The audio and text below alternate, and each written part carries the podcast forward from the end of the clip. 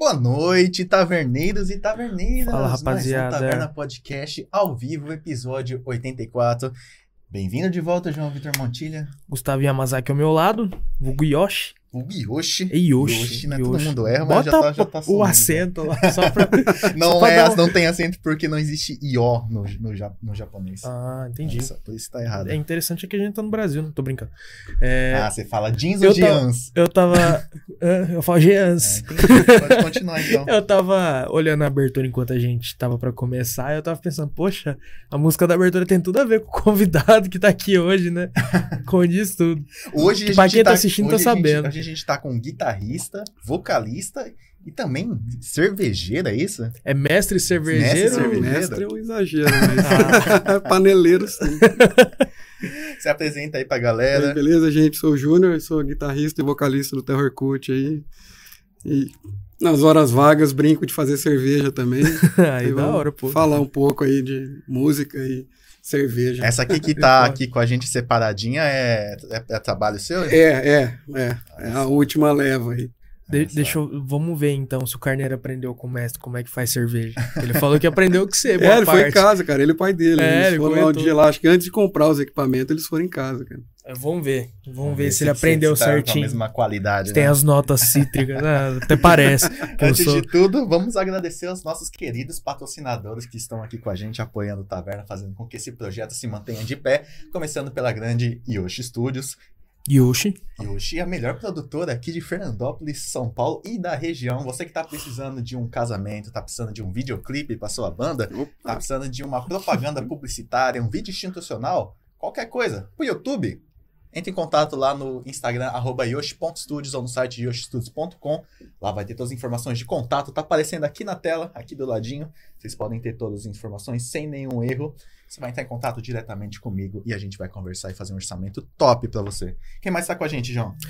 A grande Quitandra Pão. Você que quer alimento de qualidade, alimento saudável, seja legume, verdura, fruta, grãos, tudo que é natural, tudo que é da terra, você encontra lá na Quitandra em Pão. Grande parceira nossa que tá desde o início aqui junto com o Taverna. E qual é o endereço de lá, Japa? O endereço é Avenida Eurípides José Ferreira 328, lá no Mercadão, lá na esquina certo. Não tem erro, Não, cara. não tem erro, é difícil. De qualquer forma, você vai olhar, ou seja pelo semáforo que tá do lado dele ou na frente. Você vai dar de cara com a Quitanda Nippon, tradicionalzíssima aqui na cidade. Quem tá com a gente também é a grande. A grande Please Telecom, a melhor. Como é que. Eu esqueço toda hora o nome da. É, fornecedora. Ah, é o um- suporte de. qua- É, é porque é tanta coisa boa que se foge a palavra, né? Então, cara. Mas tá precisando de uma você. internet de qualidade? Cara, não tem erro. É Please Telecom, cara.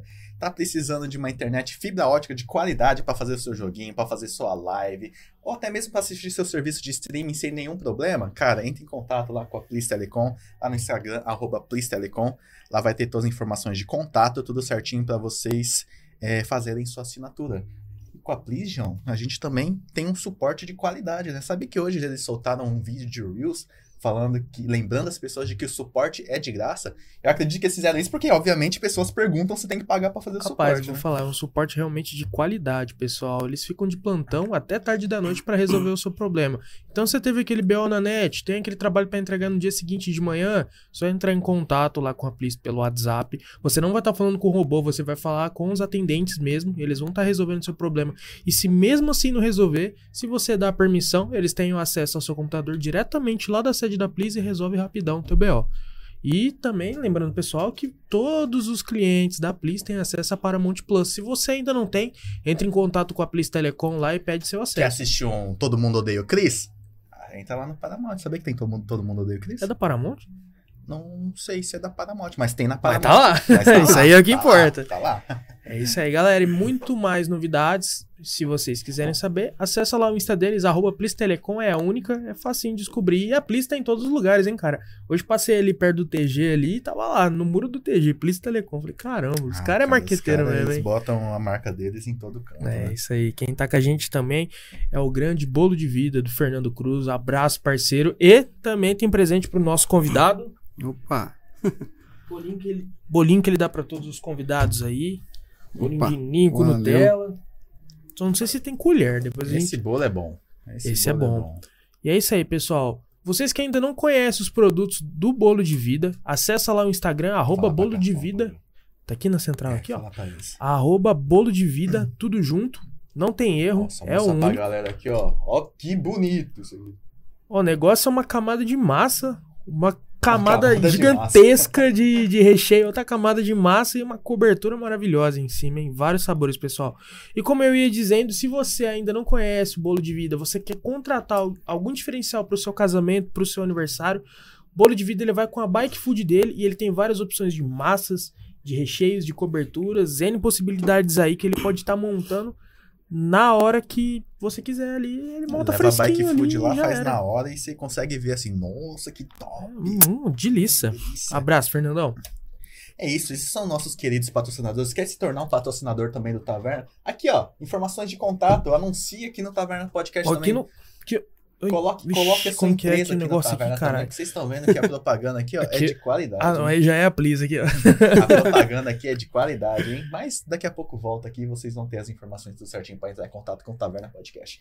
Agradecer você também que tá assistindo, começou a assistir o Taverna hoje, cara, não tem erro. Se inscreve aqui no canal, é de graça, você não perde nada. Você inclusive ganha um segundo na sua vida porque o conhecimento que você adquire aqui no canal, cara, não tem em outro nenhum lugar. Não tem É em isso mais aí. nenhum lugar. O tanto de conhecimento que a gente adquiriu com tantas histórias, tanta, E é tantos muito, ramos. e é muito é- gostoso escutar a história de vida da. Cara, de eu gosto, pessoas, eu né? gosto disso. Então, É. não tem erro, se inscreve aí no canal, cara, você não tem ideia o quanto que ajuda. Compartilha também. A gente esquece de pedir, mas galera, compartilha também. Pô, você tá aqui assistindo, manda assim pra sua mãe, manda assim pra sua namorada, pro seu namorado, pro seu cachorro, todo mundo. Se Hoje em dia tem conta- até Insta pro é, tem cachorro, né? Insta pro cachorro. Se não tiver conta, cria uma conta pra eles também, pede pra eles se inscrever, cara. Ajuda muito. Quer ajudar melhor ainda? Aqui, João, aponta pra Aqui, nós. ó, agora eu tenho a. Não tem, não. Esse aqui é o nosso QR Eita, Code não. pro livepix.gg barra Taverna Podcast. Quer fazer um Pix pro Taverna? Cara, tô gostando do projeto de vocês, quero colaborar. Valores acima de um real, sua mensagem aparece aqui, ó, ao vivo na tela. Quer fazer uma pergunta para o Júnior? Quer fazer uma pergunta sobre a banda até mesmo? Quer fazer uma crítica aqui pra gente? Um elogio. Um elogio? Se quiser mais elogio que crítica também. Manda o seu Pix, manda sua pergunta que a gente lê ao vivo aqui agora em cores. É isso aí, galera. Não se Fechou? esquece de se inscrever lá no nosso Instagram, arroba taverna.podcast. Você que ainda usa o Facebook, a gente tá lá também. Nossa página no Facebook, facebook.com barra taverna podcast. Segue lá e aproveitando desde o início, avisando o pessoal, você que tá assistindo pela TV, pelo celular, pelo notebook, tira uma foto aí da sua TV, tira um print aí, marca a gente, marca lá, é arroba terrorcut. 666. Ai, que bonito. Olha só que bonito, né? Ai, que fofo. Então marca lá, arroba terrorcut666. e que a gente vai estar repostando depois. Valeu, galera. Bora pra resenha. Esquecemos de mais nada. É isso. Ah, na verdade esquecemos sim, né? Aqui, ó. É, pra galera que não tá sabendo, o Taverna também tem um serviço de seja membros. Quer se tornar um taverneiro ou uma taverneira oficial do Taverna? Cara, se torne um membro. É o valorzinho simbólico de, se eu não me engano, é R$ 9,90. Por R$ 9,90 você se torna um taverneiro oficial. Então, você tem direito também a uns emotes que a gente tá planejando pra ficar mais top. É. Já tem um ali, mas a gente vai fazer mais porque a galera merece cada vez Vamos mais. pensar, tipo, um chapéu de mago, uma roupa de bardo, sei lá, uns negócios assim. As Taverna, coisas- é, então, ué. umas coisas mais legais, né? E também, para quem começar a colaborar com a gente, a gente vai começar a citar, ou, se eu não me engano, vai colocar o nomezinho na tela final. Fechou? Agora é isso. É isso aí. Primeiramente, brigadão por ter aceito estar aí Pô. trocando essa ideia. Até que enfim Até que conseguimos. enfim, né, os caras enrolados pra caralho. né? ah, é a correria do dia a dia, a gente entende. Mas, cara, Terror Cult eu achava que existia desde do, de 96, mas é 97. Sete, cara, 97. Como que começou essa loucura aí? Cara, acho que do jeito de que começou a maior parte das bandas, talvez, né, cara? Era um monte de amigo, né? É, eu tinha uma, uma outra banda que a gente fazia uns covers de punk rock, assim, uns negócios, Tá. Nem gosto. né? É, e aí o, o Luciano, o Adriano e o Bob, né? Eles tinham uma banda mais de mais metal, assim, daí a gente começou a fazer jam e tal, juntar. Aí eles, eles começou o Terror Cult assim, sem o nome ainda, né? Os três. Aham. E aí depois eu entrei, e isso lá no começo de 97, a gente sempre começou com a ideia de som próprio, né? Sim. No começo, quando eu entrei na banda, eu era só vocal. Tanto que os primeiros shows aí, né? Depois eu trouxe uns cartazes aqui, umas coisas da época, do começo da banda. Pô, se assim. quiser usar conforme a conversa, Não, beleza. É que tem, cara, tem bastante coisinha que depois a gente vai. Não, demorou. É, e então, nos primeiros shows eu fiz só vocal, né? Aham. Aí o Adriano saiu, a gente ficou só em três. Aí eu peguei a guitarra, que eu já tocava guitarra antes, e a gente seguiu num trio assim durante um tempo. O Luciano saiu, a gente ficou uma dupla, cara. Né, a gente ficou tocando em, em duo, assim, É tipo a Bastante. Amônia, né? Mandou um abraço pros caras. é, bastante tempo, assim, cara, em duo.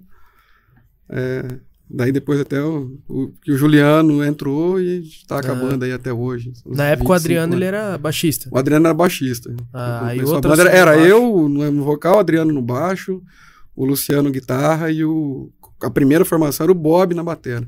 Aham. Aí o Bob, acho que ele, ele não chegou a fazer nenhum show, daí era o João Paulo que toca no Infect Trash, que é do com, com o Vitor Lemos, né, cara? Uhum. E a gente ficou depois um tempão só nós dois. Entrou e saiu bastante gente até estabilizar na formação que a gente tá hoje aí desde 2012.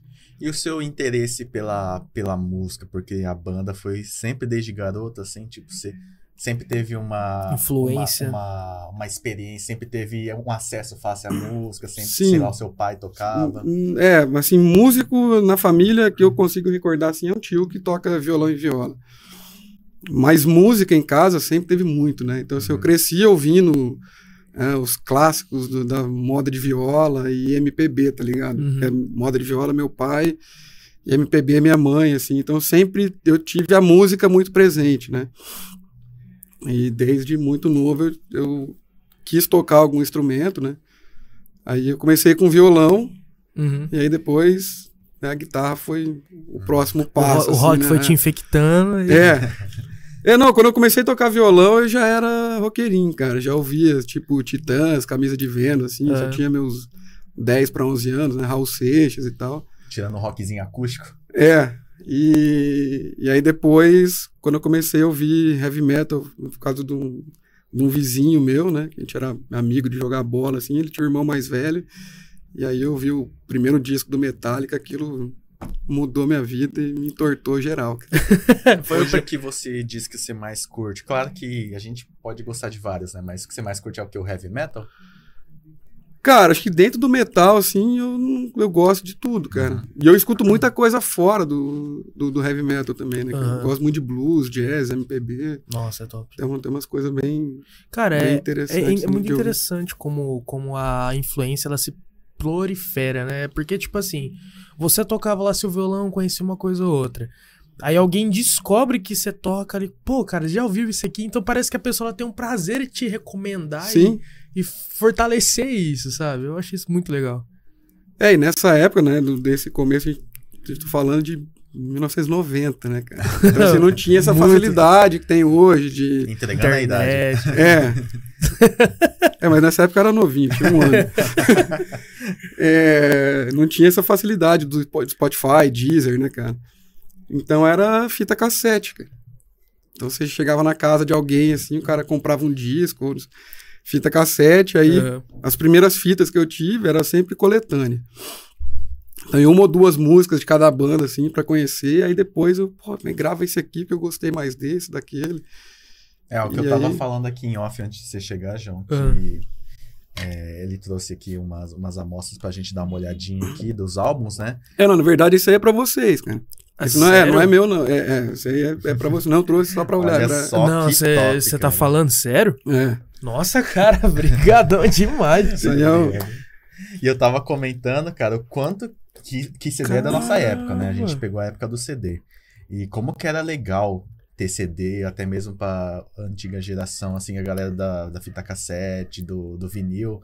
Quanto que era legal ter um material físico Sim. de música da banda pra você colecionar. Hoje em dia meio que se perdeu isso daqui, né? É, vocês ainda pegaram essa época do CD. Vocês devem ter feito o mesmo ritual que a gente fazia, né? De botar o CD lá, ficar olhando em encarte, vendo letra, não sei o quê. Eu tinha um É, do. Titãs, que abria, assim, ela tinha todo um cadernozinho, assim, era muito top.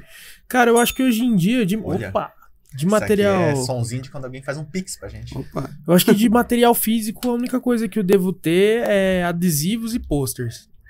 hoje em dia parece que o acesso a disco, sei lá, acho que a gente se acomoda muito em, em plataformas digitais e Aqui tudo tudo mais. fica no celular, né? É. Eu Ah, também vou querer saber um pouco dessa bandinha, que elas conhecem essa daqui.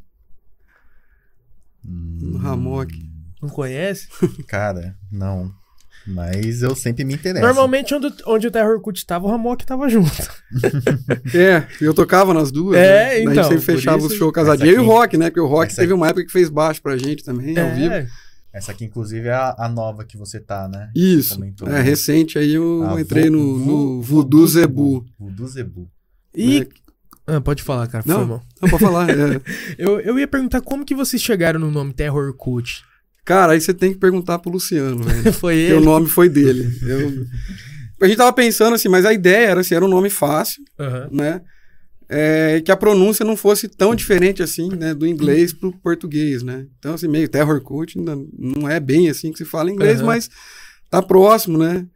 E, eu- e assim, eu acho que é um nome bem forte, né? Sim, bem, Então- bem pesadão. Foi, a gente começou, teve um monte de nome, no começo até a primeira ideia era Cult of Terror. Porque tinha muita banda de grindcore, né, que a gente ouvia bastante, que sempre tinha nome composto, assim, né? Tipo Extreme Noise Terror, Sim. é, Napalm Death, Fear of God, não sei o quê, daí a gente falava Cult of Terror. Aí depois chegou no Terror Cult, assim, um dia ele apareceu, ah, Terror Cult, cara. Todo mundo- Inverteu ali. Aí todo mundo achou, pô, legal e tal, e ficou, cara. É, ficou legal. Ficou uma, tipo uma versão abrasileirada do inglês. É. né? Culta ao terror. Foda demais, cara. E como que foi pra vocês? Foi difícil, é, achar galho pra fazer o logo da banda? Jogar os galhos? Cara, esse logo você sabe que já mudou bastante, né, velho? Você... Quer ver? Deixa eu ver se tem aqui o logo mais antigo. Ah, não tem. Mas tem algum cartaz aqui. ah, é. Tem, tem um negocinho que É. tem um... Porque. É bem detalhado esse logo. É, o né? primeiro, o primeiro logotipo nosso de verdade, cara, era esse aqui, ó. O primeiro logo. Ter que consigo mostrar pra câmera aí. Que é esse. Né, esse era era no festival que a gente fazia aqui na cidade. É o, é o Era segundo aqui, né? Isso, isso. Debaixo do, do Nervo Chaos aí, que é o que dá pra ler facinho. Isso. É porque bandas de, de Black Death sempre tem o logo bem bem trabalhado, né, cara? É, Aí- aí- Essa, se, Bem se, se, ilegível. É, aí essa daí, sujeira, né, que chama, né, na, na, na tipografia, né? é, daí mudou pra esse aqui, né? Esse aqui foi o que ficou mais tempo.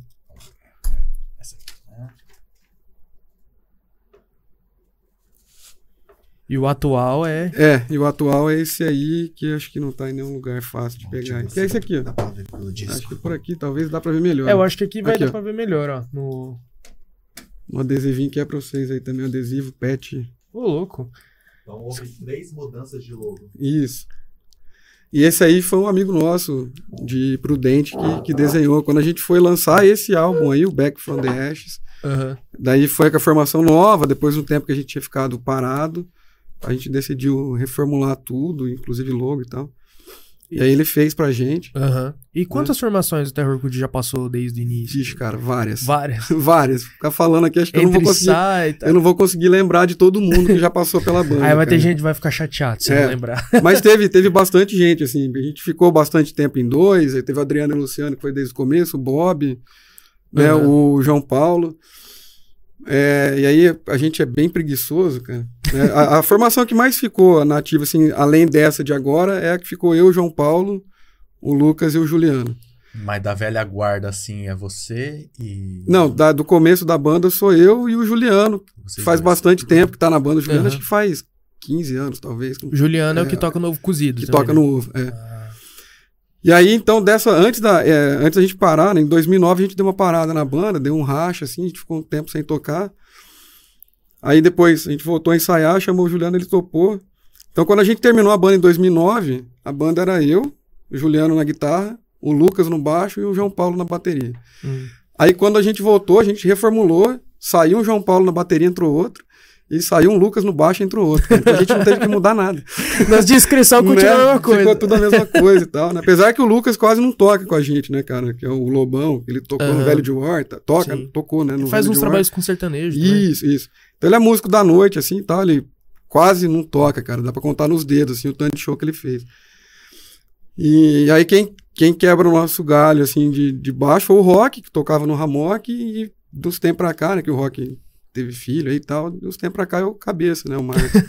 O João- Pirulitão. Mas tem um cara também que toca baixo muito bem, que é um tal de João Vitor Montilha, né? Que pode. Ah, mas para essas coisas aí é.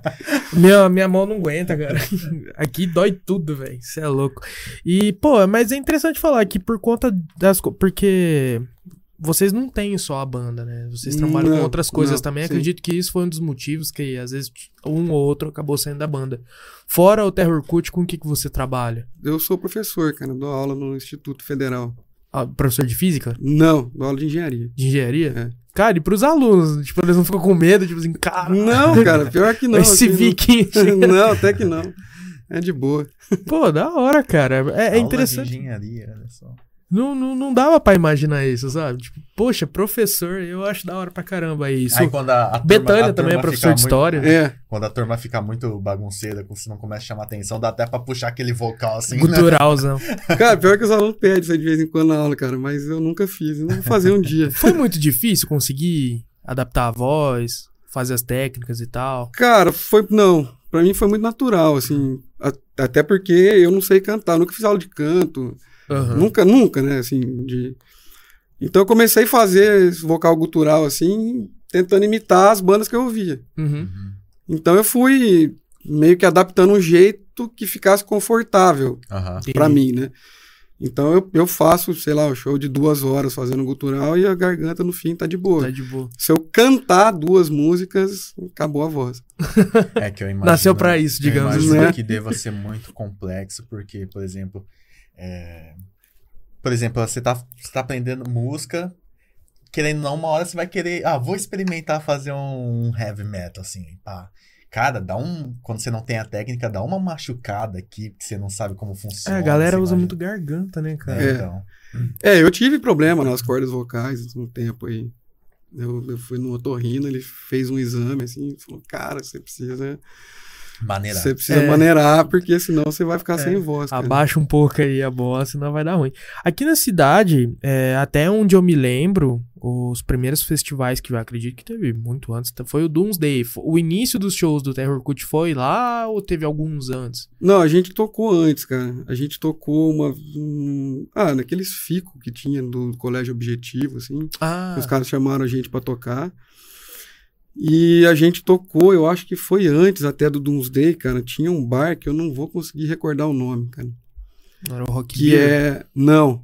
Sabe onde é a localiza hoje ali, a locadora? sei. Teve um bar ali, cara. E a gente fez um show lá. Eu acho que foi antes do Doomsday, cara. Acho que, acho que lá foi no final de. meio de 97, final de, final de 97, meio de 98. E o primeiro Doomsday que a gente fez, né, que foi esse aqui. Né, esse foi aqui. Cara, é bem legal, né? Que Guardar. você guard- guardou tudo, né? Eu- Cara, eu, eu tenho quase tudo da banda, cara. Tudo que saiu da gente, assim, até coisa que saiu em site, tá ligado? Aham. Eu tenho print, assim, guardado, eu fiz uns PDF. Pô, eu acho isso muito legal. Eu tenho, eu tenho bem documentado, assim, as coisas nossas. Eu tenho o flyer do Podrão até hoje, eu quero enquadrar ele. Eu tenho do meu nome é João, da, da primeira edição, que a minha banda Cabe tocou. muito bem a você, né? O quê? O nome, né? Meu nome é João. É. Podia voltar, hein? Podia voltar. Cara, só, nervo... só te cortando rapidinho, João. Me corte. É, a gente tem que ler o, o Pix da, de quem mandou, né? Fala aí, fala aí. Manda aí pra nós, produção. O Lorenzo Marchetti mandou um superchat de 5 reais. Valeu demais. Valeu! Domício é uma lenda. Salve do Lorenzo e do Ítalo. Valeu, velho. Pô, Nervo Caos é uma banda muito conhecida, cara. Eles eram. Acredito que aqui era o início deles, né? Sim, cara. É, só que esse show, cara, eles não vieram tocar. Ah, Esse show, na verdade, foi um. Acho que foi uma falha de comunicação. Eu não vou me recordar bem o que, que aconteceu. Mas, porque nessa época também, a forma de comunicação entre as bandas era carta, Hum. ah, né? Não era nem telefone, era carta. É, era carta, é, porque telefone era caro, interurbano e tal, né? É, e aí eu acho que numa carta dessa, propondo a carta, os caras falaram que vinha, daí até chegar a outra, eles tinham fechado um outro show e a gente tinha feito cartaz. assim, eles, eles acabaram tocando em São Paulo, mas eles vieram tocar aqui em Fernandópolis mais duas vezes. Aham. Depois dessa aí, eles vieram, daí já. acertou aí. Mas veio uma banda de Santa Catarina aí. Os No lugar deles? Não, não, esse Rasa Manás aí, Ah, aqui. de Lages. De Black Death também? Era Death Metal, é. Pô, no CPP, cara. Foi. 98. Hoje em dia parece que os flyers não colocam mais o ano, então fica um pouco mais difícil de você saber de quando foi. 20 horas. Cara, foi muito difícil pra você conseguir esses materiais ou sempre que saía você, opa, dá um aí? Como Pra assim agora- você fala? os- de, de, o- de cartaz? É. Ah, esses que a gente organizou, todo mundo da organização sempre pegava um, né? Aham. Mas é, depois, ainda quando tinha esse esquema de cartaz impresso, assim, né? Que a galera colava em poste, não sei o quê. Então, sempre que a gente ia tocar fora, né, o pessoal mandava pra gente também, aham. né? Pra gente divulgar aqui na cidade, não sei o quê. Né? Então, eu tenho praticamente todos, eu acho, cara, dos que saíram físico, assim, impresso. Você, Se não tiver um ou outro. você nunca teve aquela ambição de tipo assim, porra, eu não tenho desse show aqui, deixa eu procurar pra ver se eu. Ah, deve ter algum, cara. Eu eu tenho a lista de todos os shows, né? Que a gente fez até hoje. Tem marcado lá no arquivinho de Word e tal. Caramba. é, Pô, mas assim, eu, assim. nunca, eu nunca fui confrontar, assim, né? Os cartazes que eu tenho com os shows pra ver se tá faltando algum. Provavelmente deve ter algum que não Até tem, né? Não, vai que você faz, aí depois buscar, não né? dorme. e fica, Pô, tá faltando. Até porque hoje em dia, se for buscar, imagina o trampo pra não buscar um desse. Caramba, cara. Eu acho isso muito da hora. Né, cara. Mas era massa, cara. A gente saía colando isso aí pra rua, na cidade. era muito. Era, cara, era totalmente diferente, assim. O negócio era. Naquela época era de boa fazer as colagens e tal. Era, era. Não tinha tanta. Não Às vezes tinha gente que enchia o saco e tal, mas era mais de boa, assim. Você colar no poste. Às vezes você colava, tinha gente que arrancava No mesmo né? minuto. É, mas arrancava porque, sei lá, às vezes não gostava Depois do estilo e não sei o quê. mas é, a gente ia e colava de novo. É, e, e como que foi pra vocês começar a produção musical, fazer a parte do- dos CDs? É que eu imagino naquela época deve ser muito mais caro do que é hoje, né? É, tanto que, cara, registro, assim, a gente tem uma demo de 2002 que a gente gravou num estúdio que tinha aqui em Fernandópolis. Que, cara, como é que chamava mesmo? O Águia? Não. Ah, deu branco. Mas era o estúdio do Zé Padre, Ah, eu. né, do Giovanni e tal. A gente gravou lá. Mas assim, aqui, na, aqui em Fernandópolis ninguém estava acostumado com esse tipo de som, né? Tanto que a sonoridade é bem ruim. Uhum. né? Porque né, os caras estavam acostumados a gravar sertanejo, outras coisas, a gente chegou com guitarra distorcida e, e a gente não tinha experiência zero de estúdio, né? Aham. Então, o que o cara falava, a gente ia fazendo e no, no fim o resultado não, não foi legal e a gente também não tinha grana. Então a gente precisou gravar assim o mais rápido possível, né? Aham. Então era assim, era começo da banda, sem experiência de estúdio, com estúdio que não tinha experiência com estilo, né? Então você imagina essa, essa É confusão. um saiu, né? compilado de falta de experiência. E aí depois aí o, o Back from the Ashes e o, o disco do, do Ramok que eu, que eu gravei também, aí já a gente já tinha mais experiência de banda, Uhum. né? Não com estúdio propriamente dito, mas de tocar ao vivo com outros lugares, né? Trocar ideia com outras pessoas. Então a gente já chegou, a gente gravou na casa do André, né? No estúdio do, do André, que foi batera do, do Ramok. E, e aí a gente não tinha tempo, né? Assim, a gente fechou um esquema lá do Gon, ele. né? É, do Gon. É, eu falo André porque muita gente conhece como André, mas é o Gon, né? Aqui todo Não, é mais fácil do. É. do- E...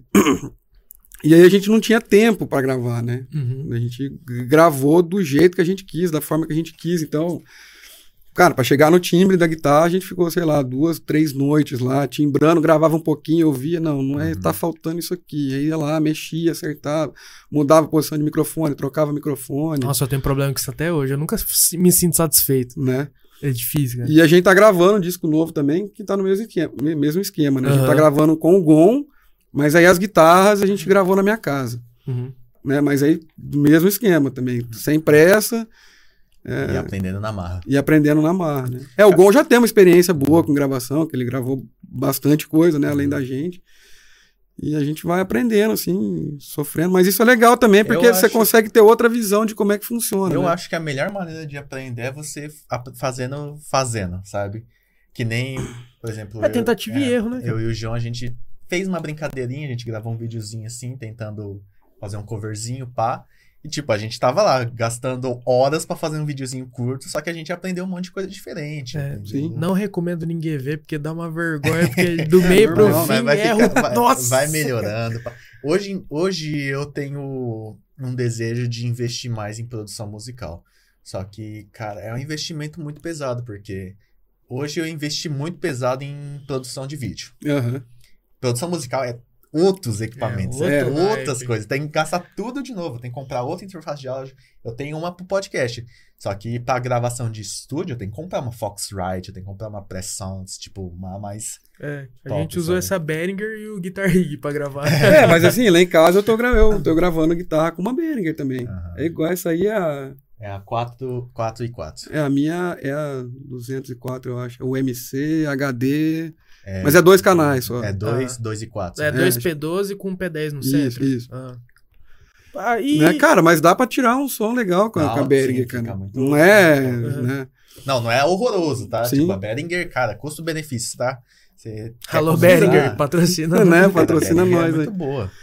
É, pra quem tá começando, né, cara? Acho que pra começar a aprender, você não vai comprar as coisas, Sim. né? Até mesmo, por exemplo, o microfone aqui que a gente usa no estúdio é um boia muito top, por sinal, só que a boia é uma, não é a, tipo, Não é Shure. não é Shure, né? não um Não é. Shure, né? Então, É.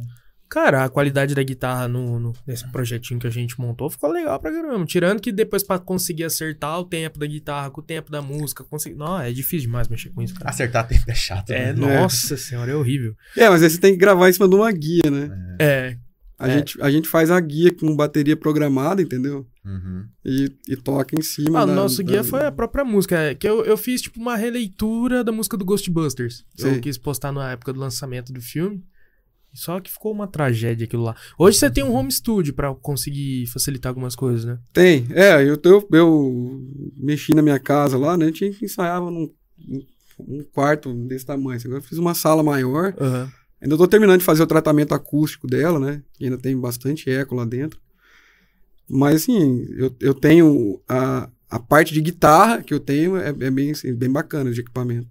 Agora, para captação, é essa plaquinha da Behringer. Não tem nem microfone específico para guitarra, né? Aham. Eu capto guitarra com microfone de voz, assim. Eu tô até consegui uns timbres bacanas. Agora, pra, tipo, aliviar esse desejo do João, que eu imagino que ele esteja segurando, você, você é um grande conhecedor também de guitarras e gosta de ter diferentes e Gosto, apreciar. cara, gosto. É, eu ia entrar nesse assunto. Qual que é teu, teu setup hoje em dia? Teu, Ah, cara, eu teu tenho- kit eu- maldade. É, bom, vamos lá. É, eu tenho amplificador, eu tô com quatro. Aham. Eu tô com um, um Buguera 333XL de uma Nossa. caixa 4 de 12. Mas esse bugueira você tem faz tempo? Tenho. É porque o, o Zé Luiz, ele tava com bugueira também. Ele falou que tava pra vender. Falei, É, o dele é um combo, né? Aham. É, o meu é o cabeçote e uma caixa É 4 de separado. 12. Eu tenho um Pivey 6505 Plus, também cabeçote e caixa, uma 4 de 12. Eu tenho o Marshall JVM 410 combo, que é o que tava no show lá do. do Assim, só Podrão. pra saber, é, aonde é seu endereço e a partir de qual hora você não tá em casa? Segredo. e aí, guitarra, cara, eu tô É. com seis. ah, tá igual eu, então. Eu tô com três Jackson, Ah, é uma Soloist, uma JDR e uma Flying V. E três é, LTD. São duas Les Paul, uma com Floyd, outra sem, e uma Super Strato. Pô, da hora pra E caramba. um baixo Yamaha. LTD, ah, eu sei qual que é. Aquela Les Paulzinho que tem um... O cutaway dela é mais... Isso, é, é duas, duas Les Paul, né? Uma com, com, com Floyd, Floyd e outra... a outra com ponte normal.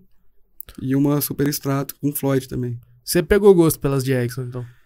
Cara, pra mim é a guitarra mais confortável que tem pra tocar. cara. Sério, cara? Eu, eu gosto. O braço dela é uma delícia, velho. Ah, eu não, não tive a oportunidade de tocar. Já toquei no Madin. Você tava vendendo uma sete Eu vendi, cordas, né? vendi. É, eu tava Vendi vendo. pra um cara de Caxias do Sul. Eu tava vendo no comprou. comprou. Ai, ai. Cara, mas aquela dinha era gostosa. velho. Também era boa, só que era muito pesada. Era um, um pedaço de pau que você pendurava no ombro. Porque o corpo dela era pesado e o braço Aham. também, né? O, o, é uma chulapa, você tem que reaprender a tocar tudo, assim. Aham. Foi um... Praticamente comecei do zero tocar o instrumento, porque uma corda a mais ali faz uma confusão danada, cara. É, te, confunde a cabeça. É. Mas na, na, na Jackson, o braço dela não é muito, muito fino igual o Fender, não, né? É, É, cara, o braço é bem É mesmo- é confortável, pa- cara. É, eu, bom, eu acho. Eu gosto até mais do braço da Jackson que da Fender. Ah, é um- deve ser um meio termo ali. Entre... Ah, varia de mão pra mão, né? É, aí cada um, né? Isso aí também é o, é o, é o gosto, assim. Pô, eu- o JVM. Eu não, não lembro se é o 400. eu não Véi, não lembro. Eu sei que tem um JVM que é meu sonho de consumo. Que, nossa, tem. O que tiver de opção pra você timbrar, ele tem lá. É, o, esse, o JVM que eu tenho, ele, é- ele tem quatro, quatro canais, Aham. um clean, um crunch e dois overdrive. Aí, cada canal tem três possibilidades diferentes. O teu é o Então- preto e prata, né? É, que é o, é o tradicional do Ah. Marshall, né? Tem que ter um preto e dourado também. Que eu não lembro qual que é o certo. Qual, o Não, não, o meu é falando, preto que e dourado. Ah, o teu é preto e preto e dourado. É. Ah, é que tem um preto e prata também. É. Esses aí são todos valvulados, cara. Nossa, É cara. um peso do inferno. E aí pedal tem um monte, cara. Aí pedal não vou lembrar de falar que eu tenho. que- E aí pedal também muda muito, porque eu, É. eu sou roleiro pra caramba de pedal, eu vendo, compro, Uhum. troco. Eu tenho, eu tenho um, um, um kitzinho da hora lá, mas eu acabo só usando a distorção do, do próprio amplificador. É, mas aí pra fazer show, cara, a gente. Eu montei um, um, que é um set bem reduzido, assim. É um. É uma caixa com um alto-falante de, de 12 polegadas. Um cabeçotezinho da Pedrone, que é um cara que faz à mão lá em São Paulo, chama Slim Clean. Ele tem 80 watts, assim, é, é nos lugares que a gente toca, dá com folga, nunca precisei tocar no talo. E aí de pedal eu tô usando um- preamp live da Moore, que ele emula um monte de, Uhum. É, de amplificador, inclusive o Pive que eu tenho lá, eu- é o que eu uso. É que pra show também eu acredito que o mais, quanto mais prático, melhor, né? É, Porque você tem que descarregar, montar, coisa, É todo porque show, normalmente vocês coisa. levam só os instrumentos e a parte de pedais, né? é, é, é pra, pra tocar O no som- lugar assim, é, é o, é o que a gente fala que é o pessoal, né? Então a Aham. guitarra, pedal, o baixo e o baterista que sempre se ferra, né, cara? O cara tem que levar pedestal, prato, pedal, bum- é, banquinho. É, ele leva tipo. É, Ele porque- leva metade da bateria, É. praticamente. Só não leva o casco. Caixinha, né? Ah. Geralmente leva também. Caixa, prato, é, é tenso isso. E o Ramok, Júnior, como que começou essa, esse Cara, projeto paralelo? Não, então, o Ramok, na verdade, a banda já existia quando eu entrei, né? Já existia? Já. É, tanto que esse disquinho aqui. é, cadê? Dá pra ver ali? Vai mais Esse perto. disquinho, na verdade, é uma. A capa uma releitura da capa original, que a capa era um rosto assim também, mas era só cinza e preto. Uhum. E aí um amigo nosso refez a capa. Isso aqui foi gravado, acho que nem lembro que ano que foi, mas é 2000 e qualquer coisa, talvez. Tem um encartezinho aqui dentro, não sei se tem um ano. É 2007. É, então Nossa, a banda, já, a banda já existia, cara, Aham. né? É, e aí eles pararam um tempo também. E aí um dia é, eu encontrei o Rock e o Rodrigo, né? O Azulão, que é o é, baixista e vocalista, no show do Hipócrates em São Paulo. Eles, ah, a gente tá querendo voltar com a banda, não sei o quê. Tá precisando de guitarrista, você não vai? Daí vamos. Aí, Só vai. né? E nesse tempo aí o Terrorcut tava meio parado, né? Falei, ah, então vamos, vamos voltar a tocar. E o pessoal de Ramo- do Ramok é de Votuporanga. Não. É um o Gon é de. Votuporanga, É. é. e o Ramok é intermunicipal total, né? Porque daí era eu de Fernandópolis, É banda regional. era eu, eu de Fernandópolis, o Bill de Valentim, o Gon de Votuporanga e, pra o Rock e o. Azulão de Macaubal. cara. Ensaiar, Era né? 15 A gente ensaiava em Votuporanga. Não, a gente ensaiava quase toda semana, cara. Nossa, Nossa, que rolê. É. Era Mas a gente ensaia em Votuporanga, porque o Gon tem um estúdio lá e é mais ou menos meio caminho do caminho pra todo mundo. E a gente ensaiava Era mais fácil. Caramba, que rolê. E hoje em dia é a- o Ramok ainda tá ativo? Não, parou. parou. Parou. Parou. Aí o, depois que o Ramok acabou, o Azulão, o, né, o Rodrigo, o Rock e o Gon montaram o Voodoo Zebu, né? Que esse aí é o primeiro EPzinho deles aí. Tá lançando outro agora, daqui uns dias. E eu recente aí, tá com, sei lá, dois meses, três. Uhum. Eu, eu entrei na banda, que o Rodrigo, né, precisou se afastar aí, né? Que vai ser papai de gêmeos, aí tem que Putz. vai tomar bastante tempo. Dele, ô, né? Já não Você tem mais vai. tempo pra banda. É. E aí ele deu uma, deu uma afastada, daí eu entrei no lugar dele pra fazer voz, né? E a banda era uma guitarra só, daí no Aham. disco tem bastante coisa de duas guitarras, aí eu fazendo guitarra e vocal também. Cara, mas aí agora tá um pouco mais tranquilo pra ensaiar lá no estúdio e tal. Tá, é, a gente ensaia com, com o Voodoo lá no Gon. Lá no Gon. É, porque aí também, de novo, né? Metade do caminho pra todo mundo, né? Que aí eu sou daqui, o, o Rock é de Macaubal, a Juliana é de Monte Aprazível. Nossa, Macaubal é. Quantos quilômetros daqui? Uns 80, eu acho, cara. Daqui de Fernandópolis, né? Uns 80, eu acho que dá. Nossa, pra mim. Macaubal é perto de Andeara, ali, um pouquinho pra frente. Pra mim era um pouco mais, é, um pouco mais longe daqui. Tipo, pra lá de Rio Preto, sei lá. Sou péssimo em geografia. É, aproveitando que já, já- a banda já tem um de canto lá, pega, pega qual que é a metade pra todo mundo e vai lá. É. É. Mais tranquilo pra fazer os ensaios. E hoje em dia, o que que tá vindo de novo do, do Voodoo Zebu? Cara, então, eles têm um, um outro EP que tá gravado já, né? Aham. Antes de eu entrar na banda, né? Já.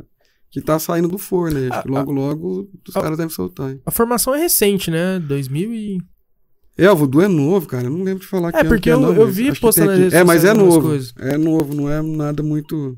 Eu não vou conseguir lembrar, cara, de cabeça. Ah, eu chuto uns 2017, por aí.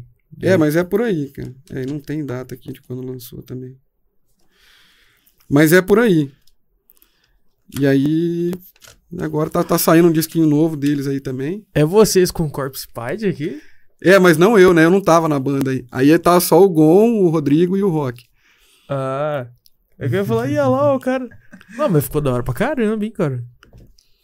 Tem uma descrição. mas a aqui. ideia é essa, né? Tocar com, com Corpse Paint também. Então. Caramba.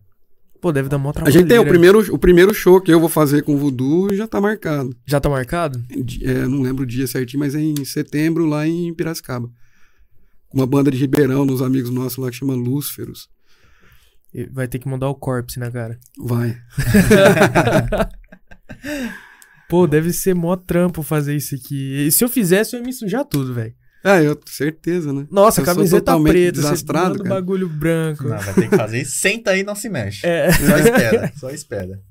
fazendo. Já viu aquele filme Metal Lords da Netflix? Já Sim, assistiu? sim, sim. Ah, a série. Não é série, Metal Não, é um, não, é um, Não, é um É filme. um filme? É um filme. É da galerinha lá do, do, de- do ensino médio. É, engano. uma parada meio ligado, assim. tô Aí tem hora que o maluco vai fazer o ligado. Ele tá fazendo assim, de repente ele tá olhando, tá vendo um tutorial no YouTube fazendo. é muito top, Pô, mano. filme é da É hora. da Ah, hora isso pra é da galera do rock, né? Né? É. Todo É. mundo acha que é só fama e não sei o quê. No fim é só perrengue. né? E bota perrengue Só nisso. fama e grana, no final é só perrengue e Tem- sofrimento. Tem Pix aí? Manda pra nós. Manda pra nós. Marcelo Gótico mandou. Olha! Salve, ah, Gótico. É, Marcelão. Nossa, ontem eu fui falar, eu- ele perguntou pra mim, é, quem vai estar com a gente amanhã? Aí eu ia falar, eu não sei porque eu tava com o gótico na cabeça, champa. Aí eu falei, o gótico. Eu, não, não é o gótico, não, é o domício, pô. Errei na hora. Inclusive, o gótico já tem que voltar pra cá, né? Abraço, gótico. Ah, o Marcelão é foda, velho. Vamos armar um negócio aí da hora pra fazer. Aí, meus amigos, abraço e cu- curtam o terror sempre. É nóis, velho. É isso aí. Cara, como que foi pra vocês ir atrás de, de começar a fazer materiais pra banda? Pet, adesivo, tipo assim, você pensou, pô, seria legal se a gente tivesse um, um material a mais pro pessoal. Então, esse lance do adesivo, cara, foi um. Foi um camarada nosso que fez lá de, de Birigui, cara. Que ele, tram, ele trampa com isso, adesivo e o pet, cara. Ah, fez pet, É, né? ele mandou mensagem, falou, pô, vocês não têm interesse de fazer e tal, não sei o quê. Aham. Porque, cara, a gente de, de- de merchandising é nota menos um, cara, tá ligado? A gente precisa melhorar muito nisso, cara. A gente fez, a gente tem as telas de camiseta, tem tudo, cara. Daí a gente estampa um tanto, acaba, fica um ano sem. Isso é Aí uma depois... coisa que eu acho que a gente também deveria começar a fazer. Tipo, é, é muito legalzinho você ter Sim, um material Claro, assim. porque toda vez que a gente vai tocar, cara, o pessoal pede, né, cara? Porque ainda tem em show, o pessoal compra bastante, né? Uhum. É, eu fiz cerveja pra banda, parei também, fiz uma receita só e nunca mais fiz, cara. Tem uma lá- específica da banda. É, uma, uma receita pra banda, era uma, uma IPA, né? E. É. Mas, tá, tem um rótulo bacana e tal. Aí eu fiz uma vez e nunca mais. E, é uma ou duas, cara. e era você que fazia os rótulos também? Não, é, quem fez as artes, inclusive do, do Ramok, do Voodoo, né, do Terror Cult, o rótulo da cerveja, foi o, o Perna, cara, que ele é baixista de uma banda clássica lá de São Paulo, que chama Genocídio. É uma banda da década de 80 que inclusive a gente trouxe pra tocar aqui nesse festival aqui. Aqui. Esse foi o último Doomsday que a gente fez, o genocídio tá ali do outro lado. Né? Daí o, o Perna, ele ele trabalha, né, com, Aham. com arte. Ele, ele que fez, né, a, a capa do, do disco, os lyric vídeos que a gente tem no YouTube lá, da- das três músicas lá, foi ele que fez. É, eu vi um deles. Esse Doomsday aqui foi em 2009. 2009. Atualmente, então, as bandas que estão ativas e você tá é, a- é o Terror Cult e o... O Voodoo E o Voodoo Zebu. Tá vindo novidade aí em breve. Olha, olha. Tô ligado Em que breve- tem participação no. Nossa, esse logo antigo do Johnny Tatu aqui. Oi, eu imagino. É, você falando do Amor, eu gravei vocal, né? Pro, é, Pro gravou disco deles lá. Pros meninos lá. Quero vocês aqui, que o, rapaziada. o trampo de cuidar de uma banda, de é, treinar, de fazer Uhum. todos os processos que precisa, seja complicado. E como é que é pra você estar em duas bandas? Tipo, o seu tempo, A pra logística. ensaiar, a logística. Cara, tu... por incrível que pareça, é tranquilo. É. é, Porque assim, o terror quando a gente não ensaia. Mas sério, a gente ensaia. A gente precisa pegar o ritmo de ensaiar de novo pra terminar de gravar o disco, né? Mas geralmente a gente ensaia nas- uma semana antes do show, assim. E como a gente já toca há bastante tempo, né? É, e a gente toca as músicas nossas, né? É uma coisa que a gente precisa voltar a ensaiar com mais afinco, assim, pra terminar, né? Al- Algumas músicas lá que a gente já começou, até pra tocar música nova no show. É. Mas geralmente a gente varia um cover ou outro, assim, e Uhum. ensaia na, na semana do show. Uhum, Com o Terror Cult. Com o Voodoo, né? Como eu tô entrando na banda, a gente tem ensaiado um pouco mais. sim. Mas uma, tipo, uma vez a cada 15 dias, assim. Hum. Ah, então nor- dá, pra, dá pra levar tranquilo. normalmente cada um pega, no caso do Terror Cult, cada um pega na sua casa e depois une ali só pra dar um passado. Isso, é. A ideia é essa. Cê- Vocês normalmente pegam todas autorais e uma ou outra de cover ali. Isso. É, do, do, do show do Podrão, do show do Podrão, do evento do Podrão, vocês tocaram Black Metal do, do Venom Black e... Metal e Pleasure to Kill, do Creator. Pô, da pra caramba. E, e a construção das músicas, a parte de letra, os arranjos, é tudo você ou o pessoal Não, é também? meio todo mundo, cara. É, a gente chega com, né, às vezes tem alguém que tem uma ideia de riff, não sei o quê, Aham. ou às vezes até de música pronta, né? É, nisso aí, nesse, o Gon ajuda bastante, né? É, a, a criar algumas linhas, né, de, de bateria. Então, às vezes eu crio um riff, assim, eu tenho a música inteira na cabeça, mas eu não sei usar a Guitar Pro, esses negócios. Eu vou lá no Gon, assim, eu explico pra ele mais ou menos como é que eu imagino a bateria da música. Só pra ter a dinâmica, né? Daí eu mando pro pessoal da, Aham. da banda, assim, falo, agora vamos trabalhar em cima disso, mas aí todo mundo tem liberdade pra mudar e tal. Aí letra, até o Back from the Ashes aí sempre tinha sido eu, né? Uhum. No disco que a gente tá gravando, o João Paulo Batera tá ajudando também, Na parte da, das de letras. letra. É, que a gente tá escrevendo, o álbum vai ser conceitual, né? Uhum. Sobre sentimentos humanos, né? Então, aí tem música que fala de amor, ódio, Uhum. né? É, ansiedade, depressão. Poxa, legal. Né, o João é psicólogo e tal, então ele te- Ah, né, tem essa top. abordagem. E tudo isso, essa ideia do disco conceitual, cara, isso é interessante falar. Ah, É, tem um amigo nosso, até o primo do Marcos, né, o Cleiton, que é Uhum. primo do, do Ítalo aí também, que mandou Mandou o mensagem. superchat aí. É, ele, ele, ele escreve poema, né? Uhum. E uma vez ele falou, cara, não sei o que vocês acham de musicar um assim. Ele mandou uma música, um, um poema dele, a gente, eu ajustei só a métrica, né? Troquei umas palavras ali pra, pra dar certo na, Ah. na- Porque eu tinha música que não tinha letra. Aham. Aí, a partir disso, eu falei pro João, cara, falei, se a gente fizer um disco assim, assim, que aí foge um pouco do, com, do comum, assim, né? Que, das nossas letras, né? Que é morte, enfim, Uhum. tortura, essas coisas, mas. E, Falar de uma coisinha mais, mais né? legal. É, aí Um vai falar de mais light. depressão, né? É ansiedade e pânico. E é, todas as músicas, tanto do, do, do Terror Cult quanto foi do Ramok e do Voodoo Zebu, são em inglês o vocal. Sim. É o Voodoo Zebu, não, cara. O Voodoo Zebu tem, tem música em inglês, tem música em português. Aham. E aí, como é que é a linguagem lá daqui? Urubá, Yorubá, um negócio assim. Linguagem nativa? É. Caramba, Então, é, que louco. Eu tô tendo que aprender a cantar nessa língua. Nossa, que Nossa, rolê. É difícil a pronúncia, assim e tal, né? Mas é, é bacana. Cara, que doideira. E eu acho interessante essa, essa questão da temática de cada, de cada álbum que faz e tudo mais, porque cria aquele estereótipo de, ah, só vai falar músicas que cultuam o terror, pra não falar outra coisa. Né? É, E- o voodoo é bem assim. Acha, nem, nem percebi. né? Nem pelo nome. E dentre os, os- os CDs que, que vocês já fizeram, de o Terror Cult, Ramok e tal, o que, que vocês costumaram abordar mais, assim, de diferente? Vocês acharam interessante abordar? nas Ah, não músicas? Sei se é tão diferente assim, mas esse álbum do Ramok, esse verdinho aí, o Saint Concept, ele também é conceitual. Aham. Ele é, é a visão que o Nietzsche tem sobre a religião. Hum. né? Então, cada música né, foi baseada Uhum. num livro né, do Nietzsche, né, o Zaratustra, o Anticristo. E Todo como um conceito. é, é. perfeito. E vocês se reúnem, fazem uma reunião pra debater sobre a temática do, do trabalho? Não, isso aí foi coisa. Quando eu entrei no Ramok, eles já tinham a ideia de, de fazer isso aí, né? Aham. Já tinha até é, rascunho de letra e de, e de riff de guitarra, assim e tal. Então Só a, a ideia da, de, de letra aí foi toda do, do rock e do Rodrigo, cara. Uhum. Aí Eu só ajudei. Tem uma música que a, a, a música é minha e outras que eu ajudei nos arranjos e tal. Mas a fazer. o, o grosso do, da- do, do disco aí foi dos dois. Legal. Bom, so- sobre, sobre o estilo no geral, a gente acaba, querendo ou não, abordando um pouco essa questão, né?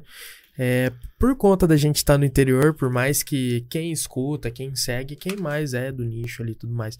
Mas desde o início do Terror Cult, desde o início dos seus trabalhos envolvendo as bandas, houve muita complicação em questão do, do que o tipo de pessoa aqui do interior vê em relação a vocês, olhar meio Galera torto e interior é tal. mal sertanejo, né? É, Ah, mas no começo tinha, mas acho que nem.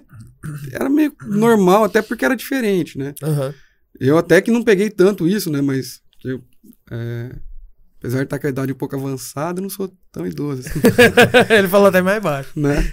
Mas tinha, né, um certo preconceito, né, na galera de preto, cabelo comprido, que aqui em Fernandópolis não era um negócio muito normal, né? Não era Uhum. comum. Hoje acho que nem tem, né, muito problema, né? Tatuagem, hoje tudo é dia, normal, tatuagem, É, cara cheio de piercing na cara e Hoje em tal. dia é mais Ainda de bem. É, a né, vem aí. que, que, que a coisa evoluiu e chegou num ponto que mas assim, eu- não me lembro de ter tido problema por causa disso, né? Aham. Mas já aconteceu de chegar em lugar, a pessoa, o pessoal ficar olhando torto, assim e tal. Até, teve um dia até que não foi tão. É até recente isso, né? É, eu fui comer um hambúrguer numa hamburgueria aí. Aí eu entrei com uma camiseta de uma, de uma banda que chama Celtic Frost, que é a é a capa do disco, né? Que é o capeta brincando de estilingue, assim, crucifixo. Já Eu viu. risada Né? nessa. Já viu agora. Daí, cara, eu entrei assim, você imagina, eu tava com a barba maior, Aham. Uma cam... to- Todo mundo assim, ficou me olhando assim. Mas ninguém falou nada, só Só virei centro das atenções. e uma outra vez assim, que foi engraçado de contar, que a gente foi tocar em Araguari, cara. É. Foi a gente e uma outra banda de, de Rio Preto, o Sandman. E os caras tocavam é, com, com, tipo roupa de médico, assim, tá ligado? Só que ensanguentado, sabe? Os caras passavam ah, um sim, negócio. Sim, sim. E aí acabou o show, assim, a gente veio embora e paramos num, num posto no meio da estrada, tipo um jaleco cheio de sangue. é, tipo um graal lá de Minas, assim, da Uhum. vida, cara. A gente entrou e tal. Aí o posto tava vazio na hora que a gente chegou. né? Nossa. Daí começou a parar aquele monte de ônibus, cara. Eu, eu lembro que abriu uma. cla- Ficou a gente, um monte de mesa vazia e uma galera. assim. Porque daí tava os caras com faixa, assim, Eu tudo que cheio não de sangue, não sei o quê. Os caras naquela preguiça, ah, não vou tirar isso aqui agora. É, tipo isso, cara. Pra, que, pra, que- pra, porque pra gente é muito normal, né? É. A gente não se assusta com essas coisas, né? É, normal. Daí chegou lá todo Questão mundo, mas pô. todo mundo cabeludo, tudo esquisito, assim. Uhum. O cara ficou aquele buraco Nossa a gente Senhora. no meio. Ah, eu lembro quando o Serginho tocou, o que toca no Ovo Cozido também. Sim, é, o né? Serginho era batera do Era Sandman. bateria. É. É. que ele teve um show que ele fez. Acho que ele fez. Ele e o PC naquele dia. No Isso, eu fiz on display. É que ele usou o macacão e tal, tudo. Eu fiquei. Era, era, imagina esse traje aí, tá ligado? Só que era uma banda, tinha mais gente na banda dele. É. E mais, e daí, daí tinha gente, né, do, do, do Terror Cult também, todo mundo cabeludo. O Lucas, que tocava baixo com a gente na época, também tinha um maior cabelão, parecia o Capitão Caverna, tá? Cabelo comprido, barbona, assim. Daí Você não vê o rosto, aquele- é é, uma coisa. Aí ficou aqui a gente, o claro. Um halo assim em volta de É. vocês. de cadeira E vazia. outros tipos de, de material, assim, por exemplo, vocês têm o disco, vocês têm as músicas autorais, vocês também chegaram a fazer, por exemplo, videoclipes pra banda? Videoclipe especificamente, não. A gente fez. A gente, delas. é, a gente fez pras três bandas aí, tem lyric vídeo, né? Aham. Que é aquela ideia da letra Sim. e tal, com animação no fundo. Né? então, o, o, o primeiro lyric que a gente fez do Terror Cult foi pra uma música do Back from the Ashes aí, que é a capa do disco animada, assim. Isso Uhum. Ficou bem legal. Pô, Bacana. da hora Pô, demais, se tiver cara. interesse, tamo aí também. Ué, vamos conversar peixe, aí. entendendo? ó. Ué, Fazer- vamos aí. Fazer o primeiro videoclipe. Porque, é, porque a gente quer fazer, cara. Aham. Um, um, um videoclipe mesmo, assim, né? De pegar uma música. A gente não escolheu qual ainda, né? Mas achar Uhum. uma que, assim, que, que dá pra gente trabalhar o vídeo casando com a letra, Sim. né? Pegar Aham. um, a Fazer um ideia da letra e fazer um trabalho legal. Uhum. É porque ele tá afim de montar um portfólio pra É, ele. então, que eu.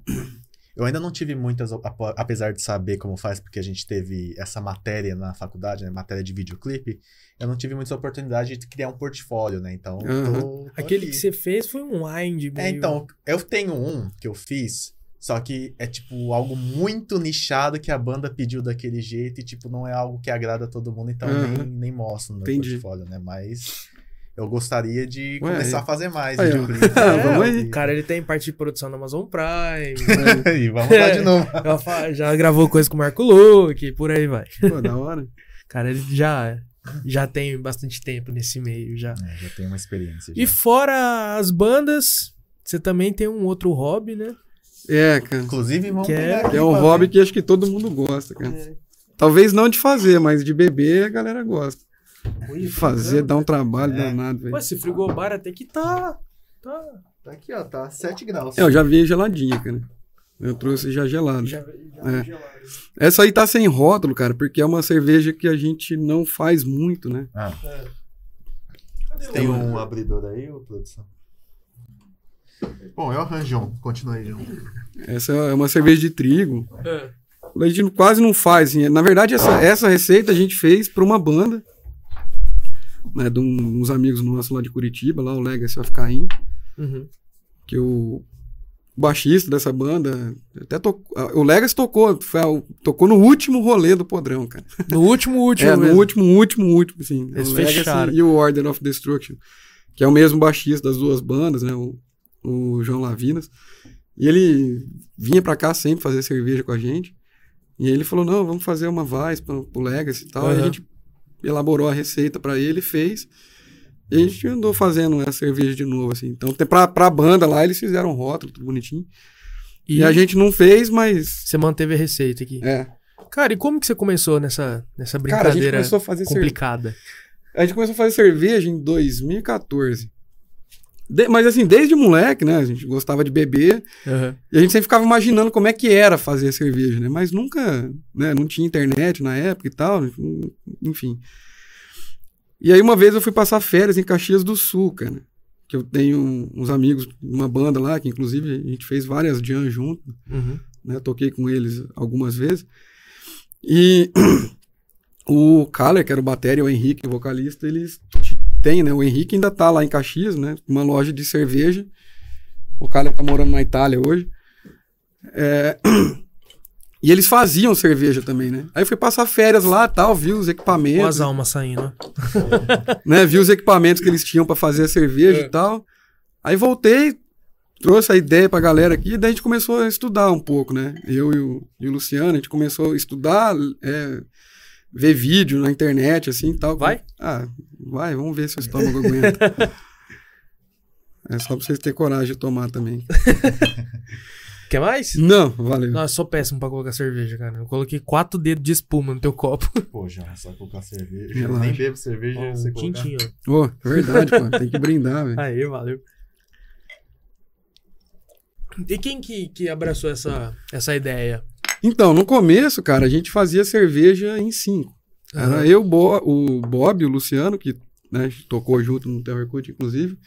O Flávio, que era um frequentador assíduo do podrão. Ele falou que ia vir aqui junto com você. Falou Né? assim: ah, eu vou ir junto lá. Não, não convido, não, que é meu. Flávio é melhor perder que achar. Cara. Ô, louco, Flávio. Brincadeira, tivesse- Flavião. É, e o Jefferson, cara. Aí depois deu- foi debandando. Então hoje a gente, cada um meio que faz em casa, assim, né? Aham. O, e o Alexandre faz cerveja comigo lá, né? O Zica, todo mundo conhece ele assim. É, Mas enfim, a gente começou a estudar, ver como é que fazia os vídeos.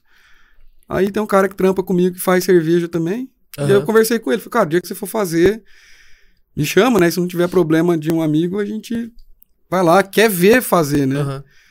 Porque apesar de eu ter visto os equipamentos que os caras usam, mas eles não, não deu pra fazer uma abraçagem com eles lá no, lá no sul. Mas você não chegou a fazer nenhum curso ou coisa desse tipo. Foi aprendendo ali com os materiais Não, pra- que tinha é. acesso e. Pra começar a fazer, não. A gente fez curso depois, né? Uhum. Mas curso, assim, mais específico, né? Tipo, curso pra água de cerveja, assim, sabe? Como é que trata a água, Uhum. Pra conseguir trazer as características que cada estilo de cerveja pede, né? Um- um- esse foi um curso que a gente fez. E aí, o dia que a gente foi acompanhar a abraçagem desse cara que trabalha comigo lá, ele chegou na casa dele, ele falou, bom, vocês estudaram como é que faz? Estudaram? Estudamos. Então tá aí, ó. Os insumos são esses, a receita é essa, se vira. Eu só vou ficar na retaguarda. cara. Aí beleza, a gente foi, né? Uhum. Obviamente apanhamos pra caramba, né? Porque meio sem tato com as coisas ainda. Uhum. Mas na hora de vir embora, eu voltei falando com o Luciano, falei, cara, vamos comprar os bagulhos e vamos começar a fazer, cara. Daí a gente montou, né? No começo a gente fazia é, na panelona. Então era tipo aquelas panelas de, de sopa de escola. Engasguei. Vai, continue. Capetinho Tá muito, tá aqui. muito forte pro João. Era aquelas panelonas de sopa de escola, tá ligado? De fogão. De- é. Aí ficava lá, né? A gente até fez uma abraçagem dessa lá no D, né? E ficava lá com o termômetrozinho lá, né? Porque tem todo um, Um processo. Um pro- é, com- de manter temperatura, não, né? Manter por um tempo durante temperaturas para extrair os açúcares que precisa e tal. E hoje a gente deu uma evoluída, a gente comprou uma panela automatizada. Olha. pra agora, é, agora tá uma delícia fazer cerveja, tá até fácil, cara. Você vai lá, Só- programa a panela assim, Só e quase, quase esquece. Ainda tem algumas coisas que tem que fazer manual, Aham. mas é, nossa, é E, bem e menos os trabalho. equipamentos? É muito caro pra, pra fazer e tal? Cara, uma panela igual essa nossa aí, não sei com essa loucura do dólar que tá hoje aí, você pagar uns 4 ah, então mil. ela vem de fora. É, é, é chinesinha, né? Tem uma empresa, a gente comprou uma empresa de Ribeirão, assim, mas é, quase todas elas vêm da China. É, na época foi uns 4, bota uns 5, 6. Não, não, eu falo hoje, Ah, hoje. hoje, é. ah, tá. Mas dá pra montar coisa mais barata, assim, com, com esse esquema de fogão, panela, né? Aham. Dá mais trabalho. Uhum. Mas, dá eu pra acho fazer. que. eu- é, e pra aprender a fazer, porque daí você, você tem que ter domínio de todo o processo, né? Uhum. Porque essa panela que, que a gente tem, você programa a receita. Uhum. Então, sei lá, você quer deixar lá uma hora a 65 graus. Você programa a panela, vai manter. E no fogão não, né? No fogão você tem que ficar lá, liga e desliga o fogão toda hora, abaixa o fogo, aumenta E o o fogo. gás já tá barato, né? né? É, apesar que a energia elétrica, essa outra panela é elétrica, né? É, então, também. elas por elas.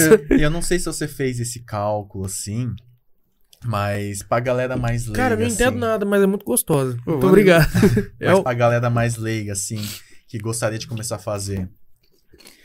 Compensa você começar a fazer sua própria cerveja, tipo, na questão de dinheiro, ou, sei lá, ah, compra aí tua, tua cervejinha que é mais tranquilo. Acho que Cara, vai pelo gosto, né? É, eu não sei te falar, assim, se, se compensa financeiramente, né? Uhum. Eu vou te falar que pelo trabalho, não.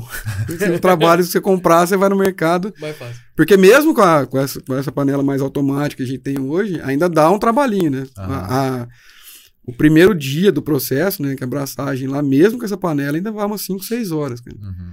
Né, de trampo ali, que você fica olhando a panela trabalhar, mas você não pode descuidar muito, né? Aham. E demora um mês pra ficar pronta. Ah. Mais ou menos a cerveja. Daí É isso uma varia. longa. É, aí você tem que. O primeiro dia é o mais trabalhoso, e o último dia, né, quando engarrafa na garrafinha, assim, aí é, é trabalhoso também. Eu já vi. É lavar a garrafa, é um, é um Uhum. trampo. É, porque você reutiliza as mesmas Sim, garrafas. sim. A gente reutiliza, mas aí a gente higieniza, né? não- Aham, é, claro. Mas, na cara, hora. é, se uma pessoa quiser começar a fazer por um processo bem caseiro, utilizando o que tem em casa, no caso, o maior gasto dela vai ser com o, a- O gás. o gás e os componentes pra poder fazer Sim, ela. é, né? até tem. Você consegue fazer cerveja com extrato, cara. Uhum. Você compra lá, vem um kit com em pó, com tudo já. Você só ferve. Só que fica meio Resfria. limitado, né? É, você ferve, resfria E e, fermenta. Uhum. Aí o fermento você coloca lá e acompanha a fermentação. Como que faz pra criar ó, as receitas? Tipo, saber diferenciar cada uma? Tipo, Botar um IPA, maracujá. APA, OPA, frutada. É, não, aí, aí você tem os estilos, né? De Aham. cerveja e tal, né? Então, basicamente, a gente tem duas grandes raízes aí, né? A- as lagers e as ales. Uhum. E aí tem as lambics também, né? Que são cervejas de fermentação é, espontânea. Mas dentro dessas aí você tem um monte de, de subestilos, né? Cada um tem uma característica. Então a gente foi aprendendo isso lendo e bebendo. Melhor Então, forma. é, então quando a gente começou a fazer cerveja, então, por exemplo, a gente ia fazer, sei lá, a primeira IPA que a gente fez. Aham. A gente estudou o estilo, entendeu o que, que, que que tinha que esperar da cerveja, né? Que era uma cerveja mais amarga, com bastante aroma cítrico e tal.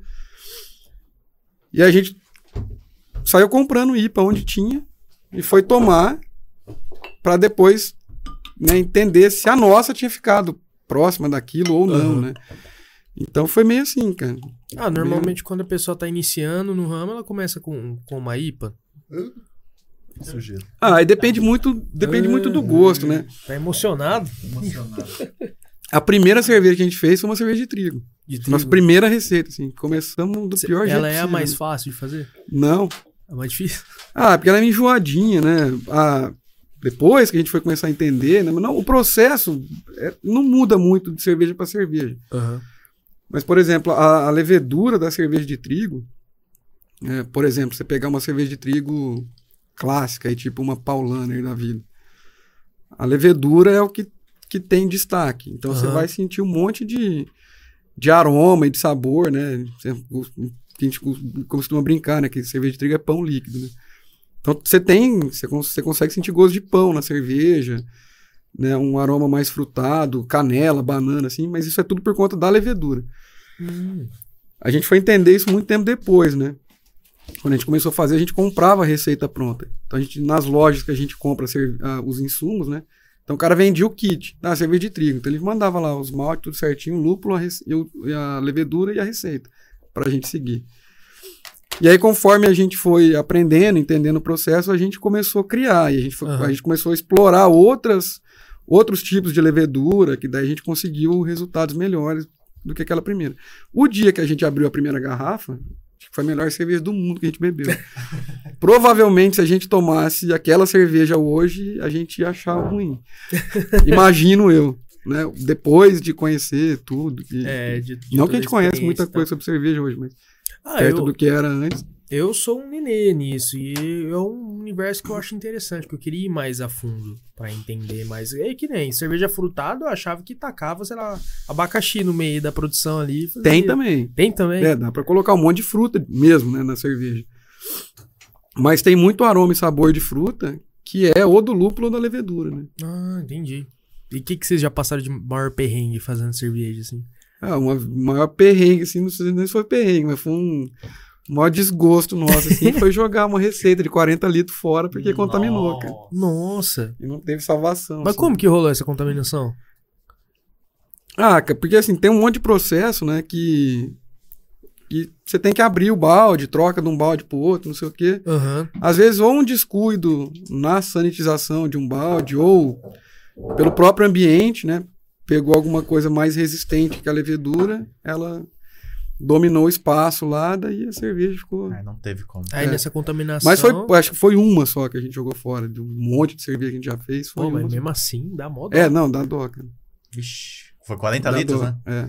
Nossa. Caramba. Mas já teve cerveja que a gente salvou, que tinha dado problema, e deixar ela maturando, ficou um tempão lá, ela mudou completamente a característica do que era pra ser. Sim. Mas virou pra cerveja no final e tomamos. Pô, mas o que que acontece quando ela contamina? Ela. Acontece um monte de coisa. Mas, ela tipo fica assim, com gosto ruim. Pra você. Ah, Gostou pode dar muito? diarreia. É, assim, o mais comum pode acontecer é dar diarreia, né? É, tipo, ter, bo- pegou uma, uma substância que É, você pegou tá um lá. hein? fungo ou uma bactéria lá Entendi. que, que, que foi mais resistente que a levedura, ela pode te atacar, mas não é- matar eu acho difícil, cara. É. Acho que, é o Pelo mesmo, do, né, do sistema que a gente faz, né? Porque não tem nada de. acho que é o mesmo conceito, falando totalmente Ô, vou falar pra você, leigo, eu acho que que a Itaipava tá contaminada então, parceiro, porque... é... é isso aí, Itaipava, nunca mais teremos patrocínio seu. Não, porque é isso aí, Itaipava, dá uma melhoradinha que dá uma vontade no banheiro. Tá louco. Eu imagino que o conceito deva ser o mesmo, por exemplo, de vinho, de queijo. Tem a Sim. sua própria, seu próprio fungo, sua própria levedura, e se der algum BO com outra substância, não adianta. né? Que é a mesma vodka, né, se eu não me engano. Ela passa por um processo também. E de batata, né?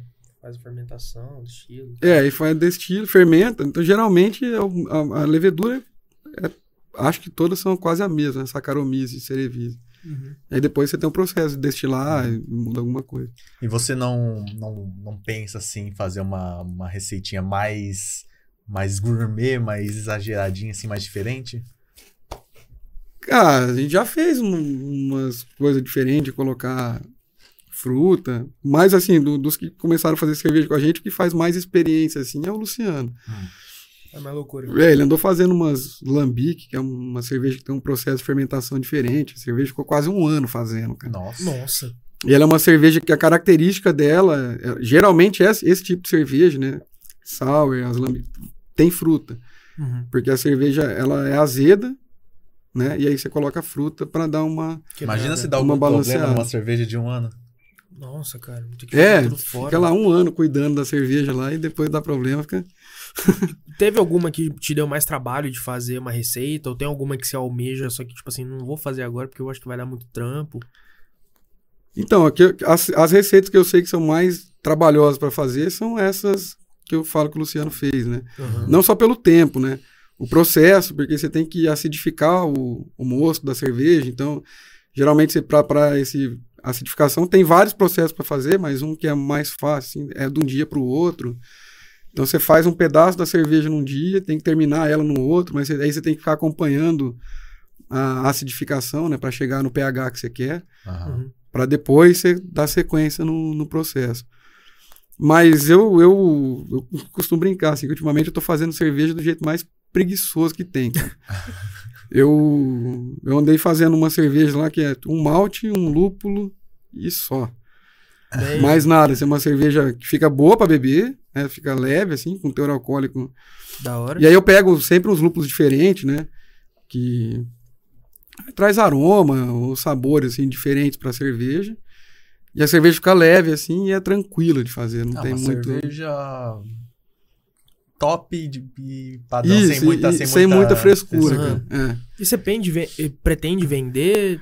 Já pensou nisso? Ou é uma Ah. coisa mais pra você e pra galera mesmo? Não, a gente até pensa, né, de, de, de profissionalizar a coisa assim, né, mas ainda tá num, num, num- num- é um passo se, se já grande, dá, né? se já dá trabalho pra você mesmo, né? imagina gerenciar toda uma logística de vender né, as coisas. Não, até assim, com equipa... engraçado que assim, com o equipamento que a gente tem, cara, acho que a única coisa que não atende os requisitos do, do mapa, né, que é o Ministério da Agricultura, é o fermentador. Ah, Que a gente fermenta num balde, Hum. uma bombona, assim, de Uhum. 30 ou de assim, 60 litros. Lá, aí que já não é recomendado ser feito. É, o, o fermentador que o, que o mapa exige pode até ser de polipropileno, que é o mesmo material da bombona, só que ele tem que ter o fundo cônico.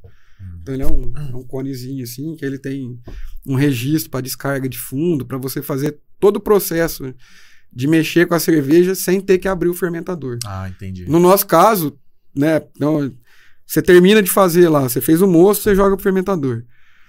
Aí depois termina de fermentar, você tem que trocar de balde. Uhum. Então nessa troca de balde, por mais que a gente faz de um jeito que não tem muito contato com o ar do ambiente, mas tem, né? Sim. A gente passa numa mangueirinha, coloca dentro do balde, num furinho, põe um balde tampado, mas ainda assim tem um ar que está lá dentro, enfim, né?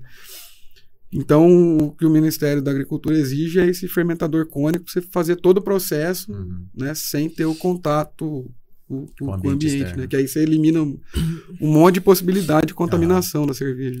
As cervejas que vocês fazem pra bandas é mais pra, pra elas terem ali, tipo, ah, a gente tem um rótulo nosso ou eles usam pra venda? É, eles, tem gente que vem, tem gente que bebe, né? A gente fez pra. A gente fez o Terror Cult, eu cheguei a vender em show, assim, alguns.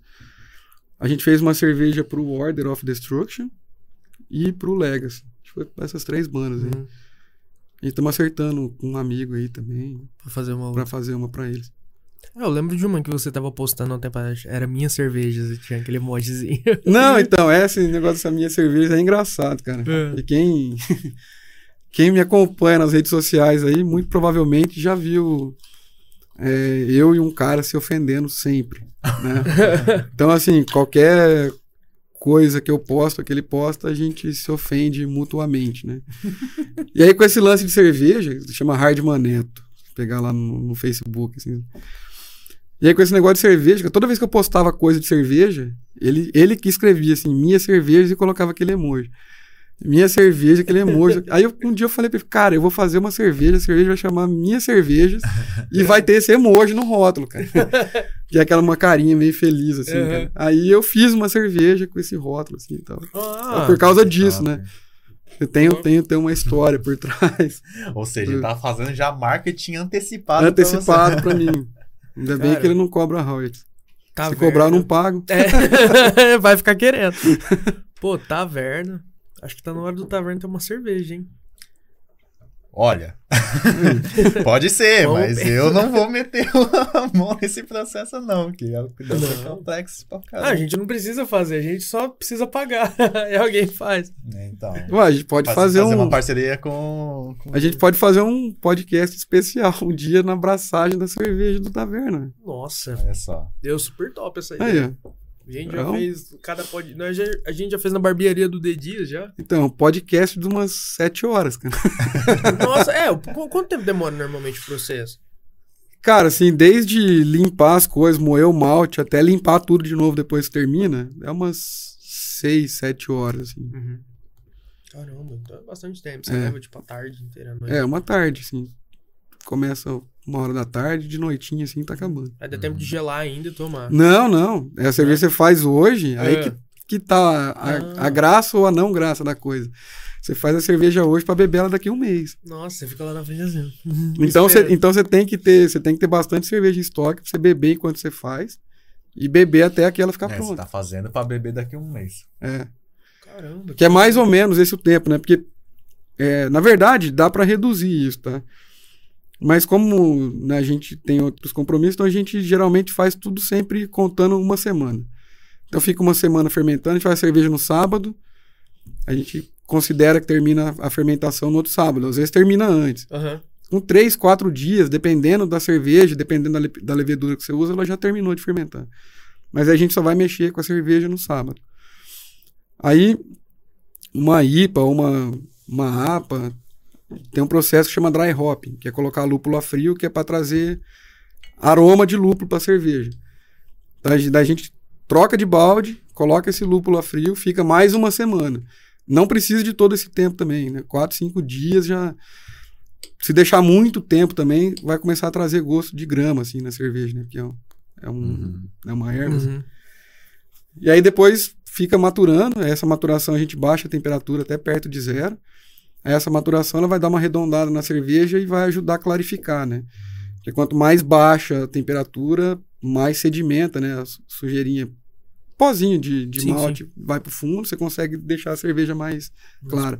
Aí fica uma semana, 15 dias Quem fermentando. sabe no, no futuro a gente não tenha esse armário cheio de, de cervejas assim feitas. Tem uma e tem, tem um barrilzão assim com a cerveja do taverna, dá pro, Um pro chopp. convidado, choppzão.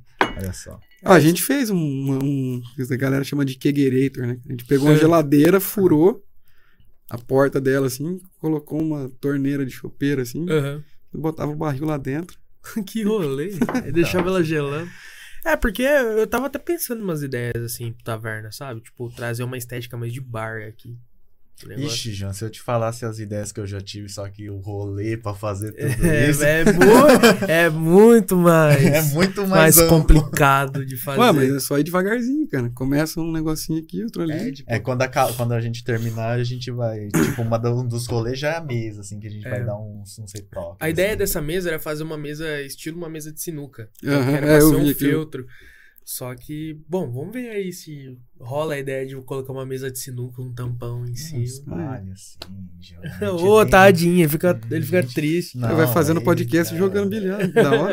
É. Não, então, mas aí a gente tava guardando as ideias, João. Ô, preciso escapou.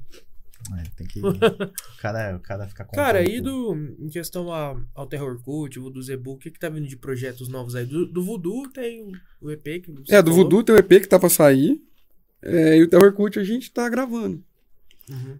E tá meio Guns N' Roses Chinese Democracy, tá ligado? a gente começou a gravar antes da pandemia e não conseguimos acabar até hoje. É, mas. Então assim, tipo, guitarra tá quase tudo gravado. aham. Aí falta gravar bateria, baixo e voz. Tem alguma música que ainda não, nem começou? Tem. Tem música assim, tem a guitarra, tem, tem as linhas de guitarra e uma ideia, um esboço de bateria, mas a gente não ensaiou ainda, não tem, não tem linha vocal encaixada, né? Porque a gente precisa juntar todo mundo com a banda pra, pra terminar. Aham. E, e qual que vai ser a ideia desse álbum? Então, esse que é o que eu te falei, né? Que eu falei que é. é- como é que fala? É é conceitual, né? Que vai Ah, falar sim, sobre isso. os, os sentimentos, ah, né? tá, tá, tá. Então tem música, até uma, uma música a gente já lançou, inclusive um lyric vídeo que saiu numa coletânea, né? Aham. Aí, como ia sair a coletânea, a gente falou: ah, beleza, já vamos lançar um lyric tá, pra dar uma movimentada, que foi durante a pandemia, né? Aí falou: vamos, vamos fazer um negócio pra dar uma girada, É. pra- já que não tem jeito de fazer show, vamos movimentar a banda de alguma forma, É, né? por um lado, tudo bem o lance de ter dado um hiato aí, né, por conta da pandemia. E foi algo que prejudicou muito vocês ou deu tempo de pensar em algumas coisas durante esse tempo de pandemia? Ah, durante a pandemia a gente ficou parado, parado mesmo, sabe? Nem Não- pegava pra ensaiar, tipo, cada um na sua casa? Não, né? porque ah, no começo a gente tava com receio de se encontrar, né? Porque daí vai ensaiar num quarto apertado, É. Uhum. né? Quatro pessoas e tal. Então a gente tava, tava evitando. Aí a partir do momento a gente começou a ensaiar, daí o Juliano pegou Covid, a gente falou, ah, é melhor a gente não... Vamos Não, dar uma- ninguém pegou, né? Só ele. Vamos mas ele um- pegou fora. É. Ele falou, não, vamos deixar... Melhor não arriscar. Aí a gente se juntou depois pra gravar um vídeo para um festival online, né, Uhum. que, que, que a gente participou, que o pessoal de Rio Preto lá organizou, o Isuti, o Gil, que era o Lula Paloso, Ah, tô ligado. né, a gente participou desse evento, então a gente juntou os quatro lá de novo, que aí, daí a gente gravou as músicas pra tocar, pra pra participar, e participamos de mais dois, que daí a gente mandou os lyric vídeo, né, como participação, assim. Uhum. Pô, da hora, cara. Interessante que, tipo, mesmo com, com toda essa situação, ainda deu pra, pra fazer uma coisa. E cerveja foi torando pau durante esse É, aí, tempo, né, durante, na- durante pensando a em pandemia. ideias novas. É, durante a pandemia, acho que foi o tempo que eu mais fiz cerveja na vida, velho. É, virou, virou, virou a função principal durante a pandemia. É, porque aí, né, em casa, não sei o quê, cara, fiz muita É, cerveja, mesmo as aulas, né? Foi tudo em Tudo casa, online, né? Tudo Sim. online. E hoje em dia, com essa retomada, o vigilante rodoviário continua. O cara, sempre, velho. Tem uma, uma, Você que- fazer um book do Juliano, uma questão engraçada, engraçada não, né? Curiosa, que a gente nunca teve a oportunidade de perguntar é como é que funcionou pro professor as aulas Nossa, à verdade. distância, tipo, que eu imagino que o aluno deva ser muito chato na internet, com o computador. Ele vai lá, entra no, no Zoom, mutei e é isso. Não, não ativo nem a tela. Eu não cheguei a dar aula online, Você cara. não chegou a Não dar chegou. uma Não, porque eu eu tô afastado, né? Tô, tô fazendo doutorado e eu, eu- eu Ah, afastei. entendi. Mas eu, eu, tive a, eu tive a experiência como aluno. né? Eu assisti aula tudo online. É, então. Nossa, às vezes dá dó do professor. Dá cara, dó, porque, tipo, eu, por exemplo, eu, ass- eu assistia, mas eu não ativava a tela nem nada, eu só ficava lá ouvindo, tá ligado? Eu Uhum. conversava pelo chat, tadinho, deixa sozinho, cara. Às vezes o É, mas, mas cara, assim, eu, eu vejo que tem saída pra tudo, né? Acho que a gente precisa se, se, adaptar, né? No começo, acho que deve ter sido muito difícil, né? Ah, com certeza, né? Porque é, vários dos professores, eles têm a- o costume do físico, né? Daí chega na, nossa, como é que eu uso o computador, como é que eu uso a webcam, como é que eu vou fazer uma dinâmica legal, né? Tipo, o professor muitas vezes é, é velho, né? Não, tem, não teve a experiência, né? Então não vai pegar o ritmo. Mas, Eu acho que também depende muito da escola, porque tem escola que exige que algumas coisas você faça no computador. Então, acho que acaba pegando na prática. Mas alguma coisa específica como isso, às vezes de você começa a mexer com transmissão e tal. Ah, não, porque muda, né? Porque, tipo, também pro aluno deve ser muito chato, né? Porque, sei lá, às vezes o professor só tem o notebookzinho dele padrãozinho top dele, aí vai escutar, tá um áudio assim, não sei o que lá, falando lá no fundo do Estouradão. guarda. Daí o aluno, pô, é, tem um monte de, de problema. A gente, é, tem, eu tenho né, bastante amigo que é professor, inclusive no estado, né? Os caras reclamavam que não tinha muita estrutura, era um negócio meio. Aham. Meio zicado. É. Mas, cara, interessante. Como que você entrou nessa ideia de ser professor? Já era uma coisa que você gostava? Tipo assim, nossa. Cara, foi meio sem querer, cara. Assim, né? Não é Quando que eu não é- percebi, tava lá. é. Quando eu percebi já. Não, porque foi assim, eu trabalhava na Sabesp, Ah, e aí eu trabalhava em Assis, eu queria voltar pra cá. Na época eu namorava e não sei o que, tentei, tentei transferência e não consegui. uhum. Aí surgiu um concurso para um instituto ali em Votuporanga. Eu falei, mas eu tô em casa. Aí prestei, passei e comecei a dar aula, cara. E, Uhum. e gostei da, da, da experiência. É um negócio bem. Gosta de ser professor? Gosto, cara. Ser Ah, professor isso é é, gostoso, eu penso em seguir na área também. Ah, Depois- Eu, eu- às vezes eu penso, tipo, sei lá, às vezes se, e começar a lecionar na, na área da arte, sabe? Na, nessa, nessas paradas, só que, cara, eu não sei se eu conseguiria, não, porque é uma função. Eu, eu penso assim, é que eu já vi muitos perrengues por conta da minha mãe, que minha mãe é professora também e tal. Hoje ela tá na coordenação, então tá um pouco mais tranquilo, entre aspas. Mas depois que eu comecei a dar aula de música, eu senti um pouco de, sabe, aquela coisa do, do aluno ter uma admiração por você. Às vezes ele tá lá e tá louco pra ouvir uma coisa nova, aprender coisa diferente, saber que você tá proporcionando isso pra ele. Eu acho isso interessante demais. Eu peguei gosto por isso. E Não, vendo a mas é minha mãe legal como mesmo, exemplo, foi um negócio que foi me dando Agora entrevistado, você tá dando, você dá, no- dá aula onde? No Santa Cecília. Legal, cara. Mas você deu, você, por enquanto, está dando aula pra um de cada vez, né? É. Eu comecei dando aula particular. Tinha um projeto. Projeto da escola da família, né? Aham. A minha mãe era professora José Belúcio, mais de 10 anos, ela deu aula lá. É uma escola de bairro carente e tudo mais. Então, era interessante criar projetos lá dentro. Então, tinha um projeto em paralelo com a escola da família, isso há muito tempo atrás. Na época, eu fazia violão erudito, num projeto do Estado de São Paulo. Aí. Guri? É, lá mesmo. Cara, era maravilhoso. E eu tinha aula coletiva, era coletiva. A gente sentava em meia lua, fazia as aulas lá. E eu, espelhando isso, eu comecei a dar aula no, no projeto Guri. Eu tive essa oportunidade de recrutar uma molecadinha lá e fui dando. E isso eu tinha 12, 13 anos de idade, foi a minha primeira experiência. Cara, o guri era legal, existe ainda. Existe, cara. Hoje o do Existe? Pessoa dá, au- dá aula lá, o Evandro Angelucci, o Pipoca que toca na Sim. orquestra. Eu toquei na orquestra um tempo com ele. É, o Du eu lembro que ele deu aula bastante tempo lá. Não É. sabia que ele continuava. O Esquilo deu aula lá, o Felipe Sim. Rossi. Eu já estive no Guri também, como aluno, né? É bem, é bem legal, bem gostoso. Cara, era gostoso. É, porque eu. Cara, eu acho que música, velho, é um negócio que. Ela te, te abre a cabeça pra um monte de coisa. Exato. né? É, e eu acho que tá- talvez, talvez a coisa até mais importante é que na via de regra, na música você não faz nada sozinho, né? Sim. Uhum, Então você tem. Você vai tocar com uma banda, então você tem um lance de, de conviver, então você já vai né, pegar o guri que pegava né, a galerinha Uhum. mais nova, assim, então desde pequeno você já sabe que você tem que conviver com outra pessoa, né? E, Sabe que eu e já. lidar com as dificuldades que o outro tem, é, é bacana Sabe isso. que eu cara. já dei aula também, lá com meus 12, 13, 14 anos. Do que que você deu aula? Eu, lá pra, lá no, no instituto lá do Guri, lá não é do Guri, né? Mas lá na. Aham. De informática, você é, deu? eu dei de Excel.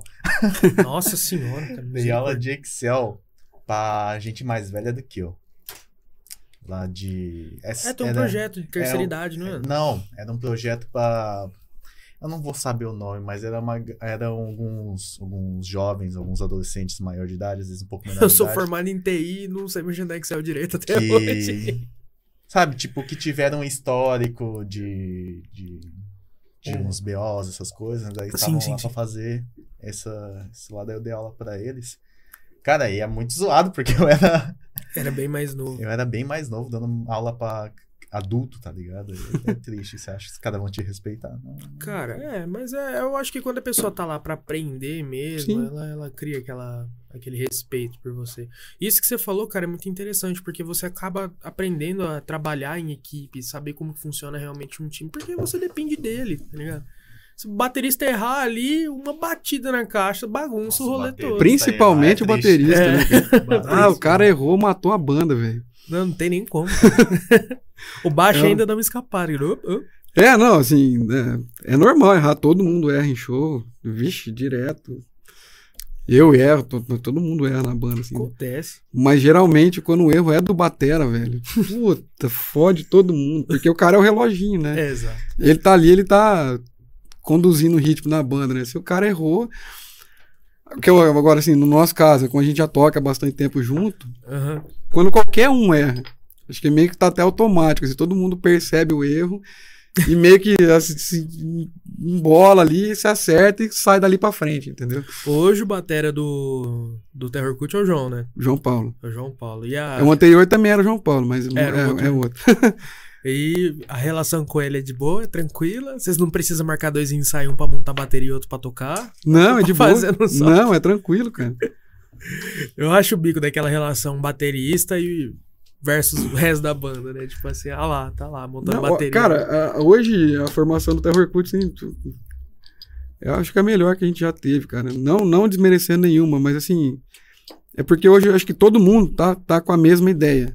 Aham. Que a banda é um hobby, Sim, sim. entendeu? Então a gente não, não, não tem estresse na banda, cara. A gente tá com essa formação desde 2012, cara.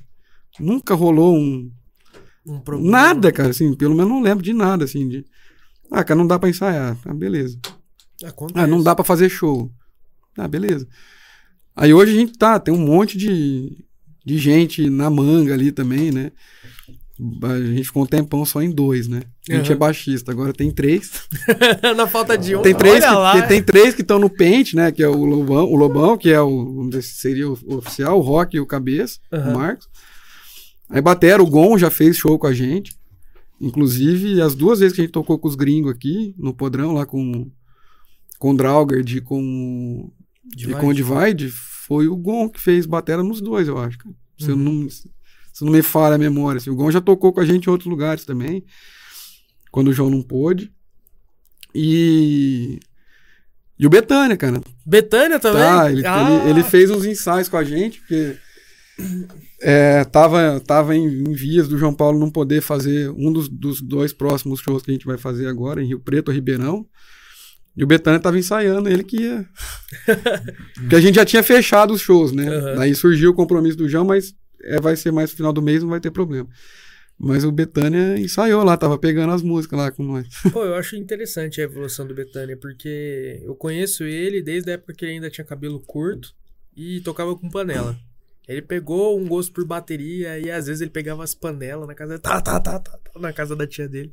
Aí ele mandava uns vídeos pra mim e eu falei, ah, cara, tá indo bem. Não, mas ele, ele evoluiu muito, cara. Ele teve um- evoluiu, teve um cara. tempo que. Acho que ele tava sem banda, enfim. A gente começou a tirar uns sons junto. Eu Aham. desisti, que eu falei, não, não dá não, velho. Porque assim, não acertava as coisas e. Aí agora, né? Ah, Daí eu vi, acompanhei a gravação do Amônia, né, enfim. Ele foi, ele foi tirar as músicas. Cara, é outra pessoa, velho. Sabe? É outro baterista. Ele tá com. Nossa, é, né, cara?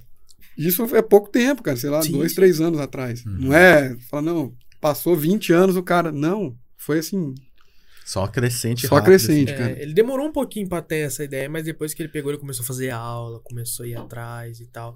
Porque no começo, ele, ele- eu, eu acho que é uma Yamaha que ele tem, né? A bateria dele. Puta, não lembro. Acho- É a bateria que tava no show. Se não, é, se não Mas for não a Yamaha, é uma tam- Não lembro. Eu lembro quando ele comprou essa bateria. Pedal duplo tal, aquela coisa linda, vermelha vinha. E ele começou, sem aula, começava a pegar pedal duplo e tararara. Aí eu falei, caramba, você tem coordenação pra isso, só precisa acertar o tempo. Né? Mas com o tempo ele evoluiu, cara. E, tipo, ver hoje ele tocando com, com o Bino, tipo, os caras casaram muito legal a ideia. Foi a primeira vez que eu tive a oportunidade de ver o show deles, É que. foi no rolê do Podrão. É, que na verdade, teoricamente era pra ter sido o primeiro show deles, cara. É, Eles tocaram um final de semana antes, foi lá em Mirassol. lá em Mirassol. É. Porque Era pra ter tocado numa banda de Bauru que chama Hotborn. É, é isso aí. E. Porque os caras estavam em turnê, assim. E o, um deles pegou Covid. E Hum. cancelou dois shows. Uhum. Um em Rio Preto na sexta e esse de Mirassol no sábado. Aí o cara do, do bar lá de Mirassol, que é uma cervejaria, é, ele mandou mensagem, falou, cara, não tem ninguém daí que pode, não sei No o que. Falei, ah, falei, ah, vou ver com os meninos aqui, se eles toparem. Eu mandei mensagem pro João.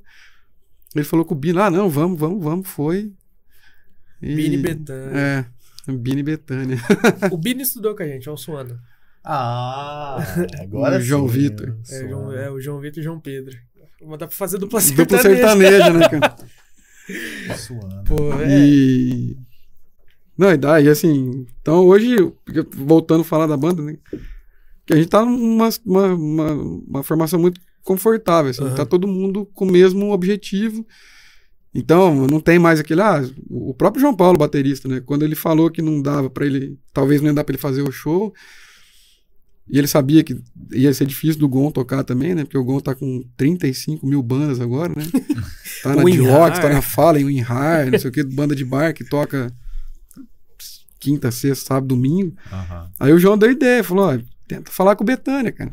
Aí falei com o João, ele, "Ô, não sei o que, comer assim, com medo. Falou, não, vai, você toca, velho, tá louco? Mas o. A coisa começou a tocar quando bateria? Batera. O Betânia? Você não tá confundindo com o Suana, não, né? Com o Bina. Ah, então eu tô confundindo. Ah, tô não. confundindo nomes já. Não, o Betânia começou em 2016, 16, 17 por aí. Foi quando ele comprou a bateria. Mas, pô, cara, da hora demais. E pra substituir o Juliano, tem ninguém? Não, ainda não tem, cara. Juliano. é o único. Não, mas até, né, que assim, tem o Richard, né? Mas aí o É. Richard também tá com um monte de banda aí e tal, que o Pior Mas eu nunca, verdade. o Juliano nunca, nunca teve problema assim de falar, não, não vou conseguir fazer o show. Aham. E no seu caso, você também não tem. eu que- sou o que mais fácil substituir. Sério? É. Mas nunca, também nu- nunca furei. Nunca furou. Ah, mas tranquilo, porque você é o frontman, né? Eu acho que acredito que quando rola um imprevisto com você, a banda para. É, mas a gente não. Ah, quando parou, cara, essa, esse hiato que a gente ficou aí de 2009 a 2012, foi porque o João Paulo, o outro João Paulo, a gente deu uma tretada assim, Uhum. E aí meio que separou. Eles até continuaram com a banda, não com, com o nome Terror Cult, continuou o João Paulo, o Juliano e o Lucas. Eles começaram a fazer. é, tocar cover, assim, tipo, uns Dorsal Atlântica, Azul Limão, umas coisas de banda de metal nacional antiga, assim. Aí eu fiquei meio paradão nesse tempo. aí. Arpia. É, não lembro se eles tocavam isso, cara. Mas enfim. É. Mas de show, assim, eu não acho que eu nunca cancelei nenhum, cara. E já toquei morrendo. sabe, com- Compromisso, né, cara? Compromisso. com gripe, assim, com, sabe, tipo, tá morto, assim, o certo era você ficar em casa. Não, vamos tocar. Aquela Ah, eu imagino também que você, tipo, derrete, você tá né? até subir no palco você tá assim, ó, mas depois você. E depois vai. É, você pô. consegue, tipo, você até esquece às vezes. Pô, mas legal. É, aí acabou o show também, você Daí- morre, daí né? Aí que você desliga, aí vira o vigilante rodoviário, tá ligado? Porque o Juliano, o Juliano, Foto melhor que a outra. o Juliano tem um botão de liga e desliga, velho. Ele, pa- ele dorme falando. Sério? Sério? Caramba, velho. Cara, várias vezes. Bom, você vai encontrar o cabeça agora com bastante frequência, né? Eles É. vão tocar junto ali e tal. Uma vez a gente tava voltando de um show, a gente foi assistir um show lá em Rio Preto, não lembro que banda que foi.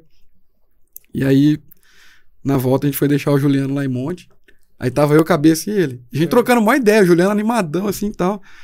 Aí o Juliano falou um negócio, sabe? Tipo assim, ele falou, a gente falou e era a vez dele falar. É.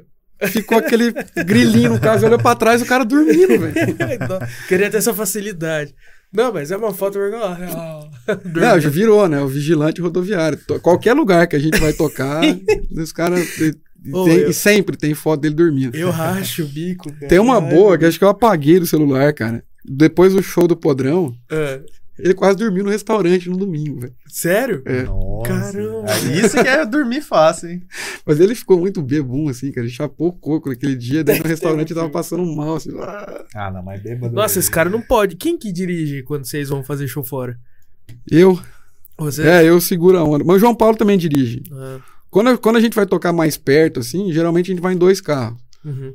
E aí a gente leva o- é, a gente leva mais equipamento para tocar. Quando é Sim. perto, então às vezes dá para fazer essa logística. né? Agora a gente vai tocar em Ribeirão, provavelmente a gente vai num carro só e vai levar o que der. Uhum.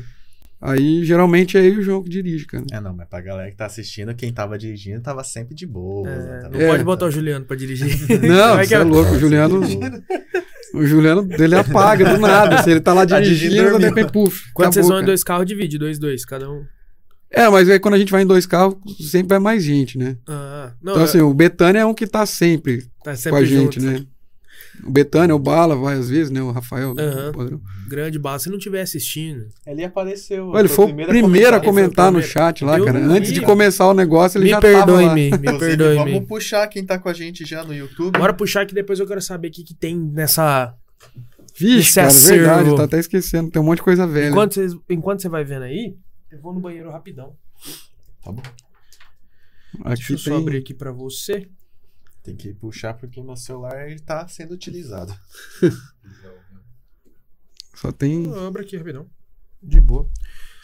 Galera, mais uma vez, lembrando aí, quem estiver assistindo aí, posta aí no, no Insta. Quem estiver vendo pela TV, celular, PC, tira um print aí, vê aí os bagulho aí. É isso aí, marca nós. E eu vou no banheiro. Vamos começar, ó. Voador LHP já foi o primeiro a comentar, hein?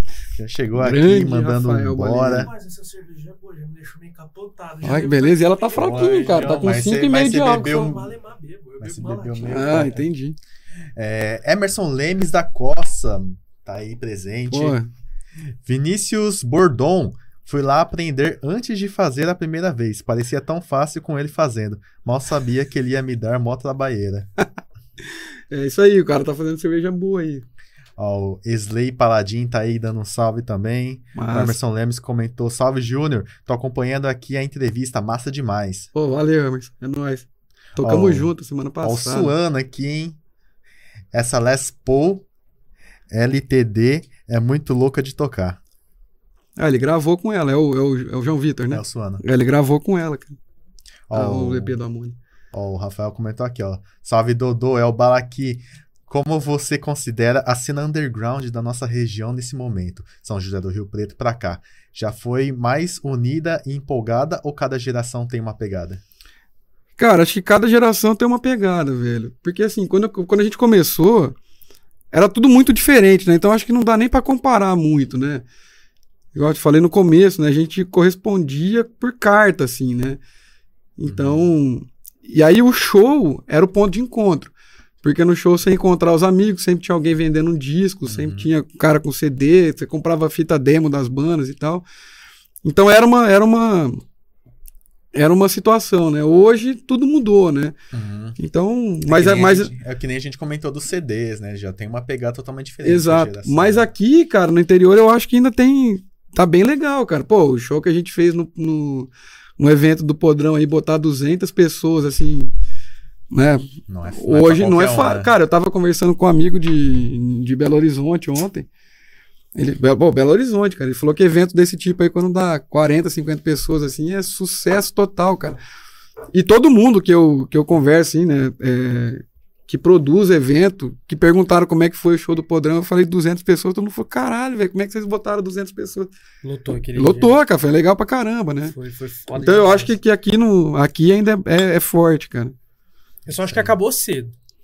Ô, louco. Aí já fazendo, já faz a eu- crítica aí. acabou cedo, eu saí de lá às 6 horas da manhã, velho. Ah, é que vocês ficaram pra arrumar as coisas. Desmontar tudo, né? Se É, você que- quer matar nós, eu sou velho já, cara. É, Eu durmo meia-noite. Ficou com a parte boa. Não, né? é que eu tava meio temperado depois das duas, entendeu? Então. Às duas horas a gente tava começando a tocar, cara. É. Ó, o Rafa continua aqui, ó. A reforma da sua casa foi feita com o cachê dos shows recebidos no podrão. Se ganhasse um real por show, teria ganho um milhão pelo menos. É, acho que talvez a gente foi a banda que mais tocou no Podrão. Acho não, certeza, né? Eu rachei o bico do vídeo de divulgação que o Hugo do Saquinho de Cola fez. Que ele falou das bandas, né? Aí na hora que ele falou Terror Cult, era o Terror Cult, que ninguém nunca viu. Que ninguém nunca viu. Ninguém nunca viu. ó, Tocaia dando um salve aqui, ó. Abraço Grande pro pessoal Tocaia. do Taverna. Aí, Tocaia. Desalmado inse- inseticida. É o Aí, Marcelão, s- gótico. Marcelão. Grande gosto. Aí, se tivesse mais incentivo à cultura, inclusive pra cena extrema, você acha que o alcance seria muito maior ou realmente a música é, extrema não agrada muito mesmo. Pergunta- Ah, eu boa. acho que se tivesse, se tivesse mais incentivo, teria mais alcance, né? Você, pode, Uhum. você conseguiria fazer shows com uma estrutura melhor e não sei o quê, né? Que acaba atraindo mais É público, aquela, enfim. né? Tipo, muita da. Tem muita coisa boa por aí que simplesmente não chega nas pessoas. né? Sim. Apesar que, né, o metal mais extremo, assim, sempre foi, sempre vai ser de nicho, né? Uhum. Sim. Mas mesmo assim você conseguiria atingir, eu a- imagino, Se né? todo mundo tivesse uma experiência, É. teria muito mais público, né? É, o Tokai perguntou: quando vai sair a próxima remessa de breja artesanal? Pô, eu tô fazendo. Tá, que saiu uma aqui agora, que tá aqui, que a gente tá tomando, uma de trigo, e eu tô fazendo uma Dark Pale Ale, que deve ficar pronta, sei lá, daqui uns 15 dias. Ó, Matheus man- fazendo Você tem uma cervejeira aqui. lá ou é freezer normal? É, geladeira velha.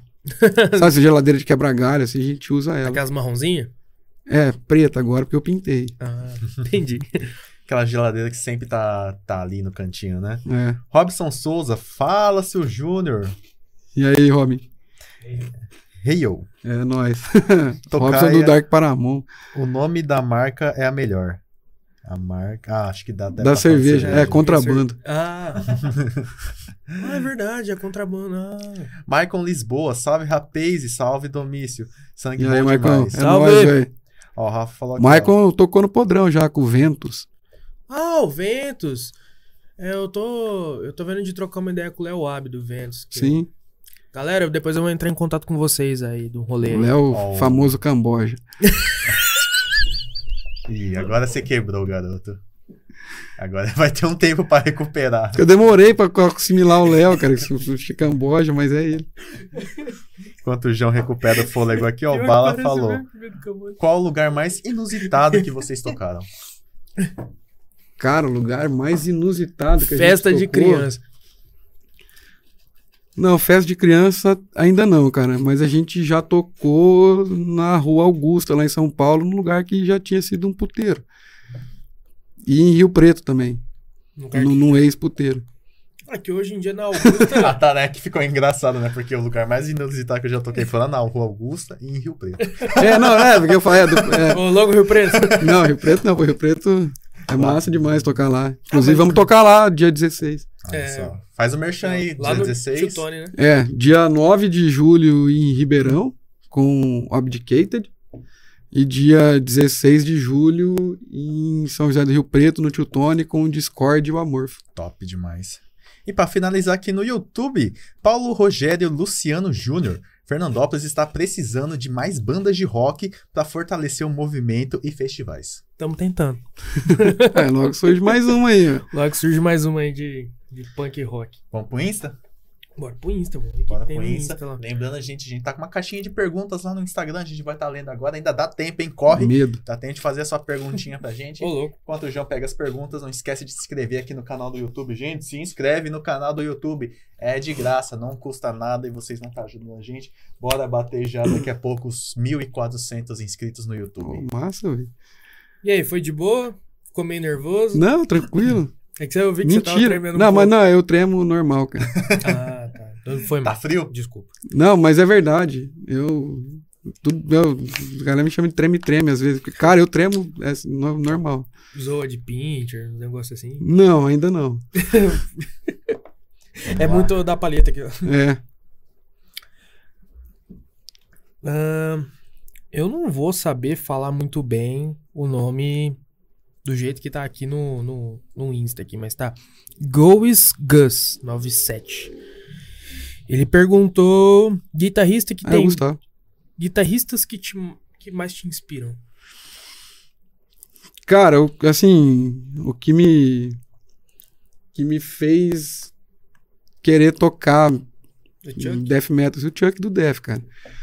Mas aí tem outros, né, cara? B.B. King, é, o Steve Vai, gosto pra caramba, Joe Satriani, é, Steve Morse do Deep Purple, que mais? Tony Iommi, né, cara? Black Sabbath. É a minha maior referência. né? Então, assim, tem um monte. Aí tem a, lista começar a falar aqui, é um monte, né, cara? vai até altas horas. É. É. Eu se eu não me engano, foi ontem ou antes de ontem que a difusora foi lá na Santa Cecília, fez uma entrevista com os professores lá, perguntou: ah, qual que é a tua maior referência? Ah, do que, que você tá falando? Né, Tem vários Você foi entrevistado pela difusora, Eu tá famosinho, nossa. Já tá nariz em para, pé, sendo entrevistado para. por rádio. Eu acho que saiu hoje na rádio, no programa da Gissi Mioli, se eu não me engano. Depois eu vou dar uma procurada. Rotativa? Acho que foi. Não tenho certeza se saiu hoje. Tem que ver. Abraço, Gi. É, o o Paulo Rogério Luciano mandou aqui. Esse cara tem um JVM. É o JVM igual ao dele, que eu sou louco pra ter. Curti uns Ramones também. É, comente dos equipamentos que usa. Como é montado os timbres de distorção. A gente já falou um pouco sobre, mas se quiser dar uma pincelada, fica à vontade. Ah, acho que é o meio padrão, assim, né? De quando eu uso o amplificador, é a distorção do ampli Uhum. E mais nada. É a guitarra ligada no ampli e pronto. No máximo, um pedal de overdrive para dar uma empurrada. Então eu Metalzão? Não, não, não, não. Um, over- um overdrive, tipo um tube screaming. na ve- Eu tenho, É. eu tenho um um pedal que quem, quem desenvolveu esse pedal foi o Silas Fernandes, que é um guitarrista, que ele tem, ele já foi professor de GT, ele tem um canal no YouTube que chama Rig on Fire. E agora ele tá com- Tô né? ligado. e agora ele tá com ele tá com uma empresa que chama Electric Eye que fabrica pedais. Mas ele não tá morando nos Estados Tá morando nos Unidos? Estados Unidos. Mas aí Caramba. tinha, tinha vendedor, tinha representante dos pedais dele, eu consegui comprar quando tinha no Brasil, chama Mud Killer.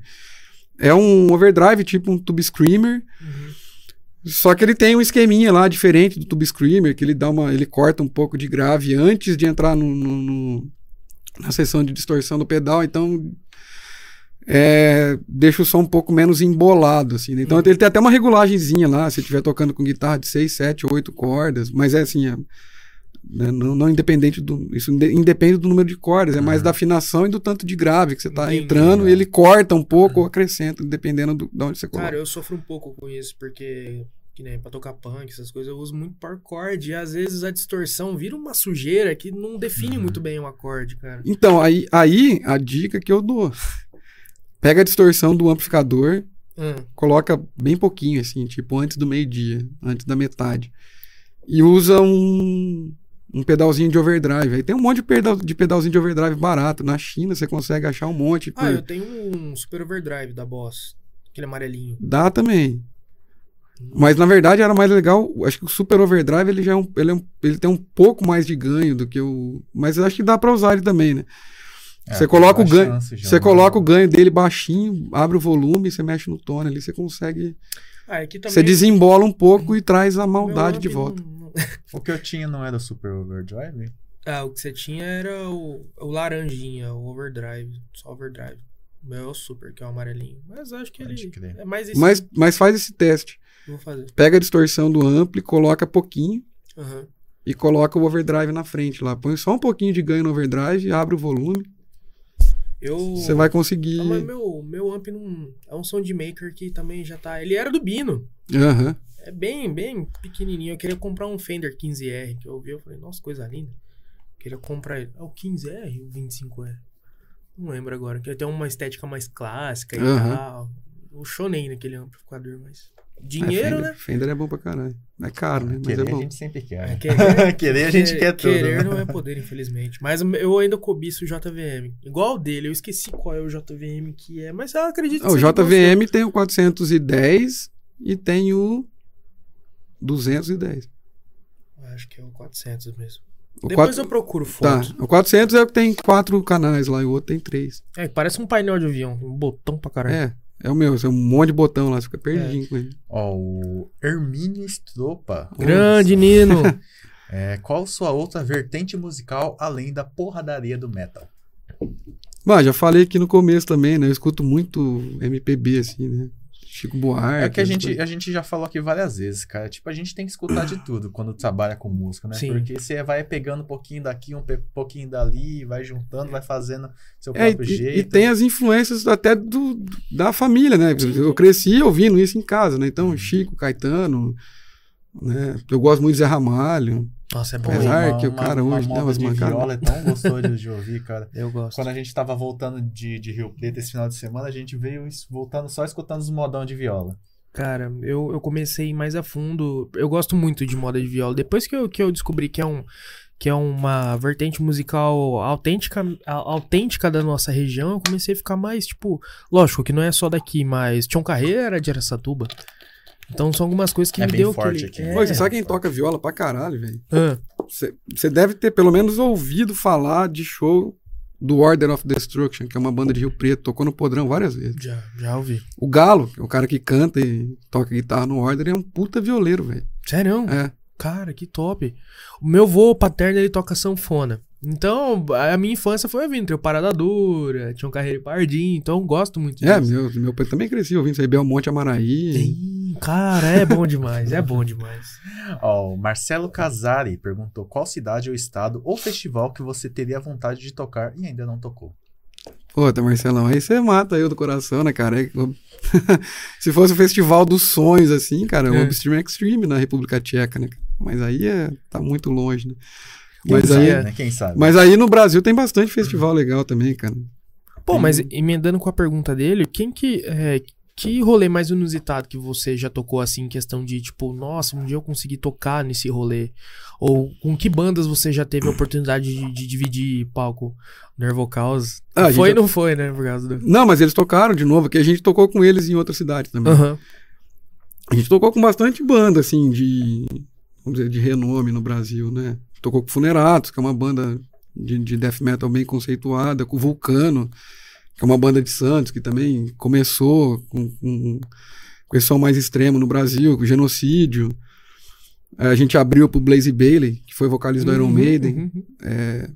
Eu, com o Ramok, eu toquei com o Ele Tim tava Rick. morando em São Paulo? Não. Acho que não.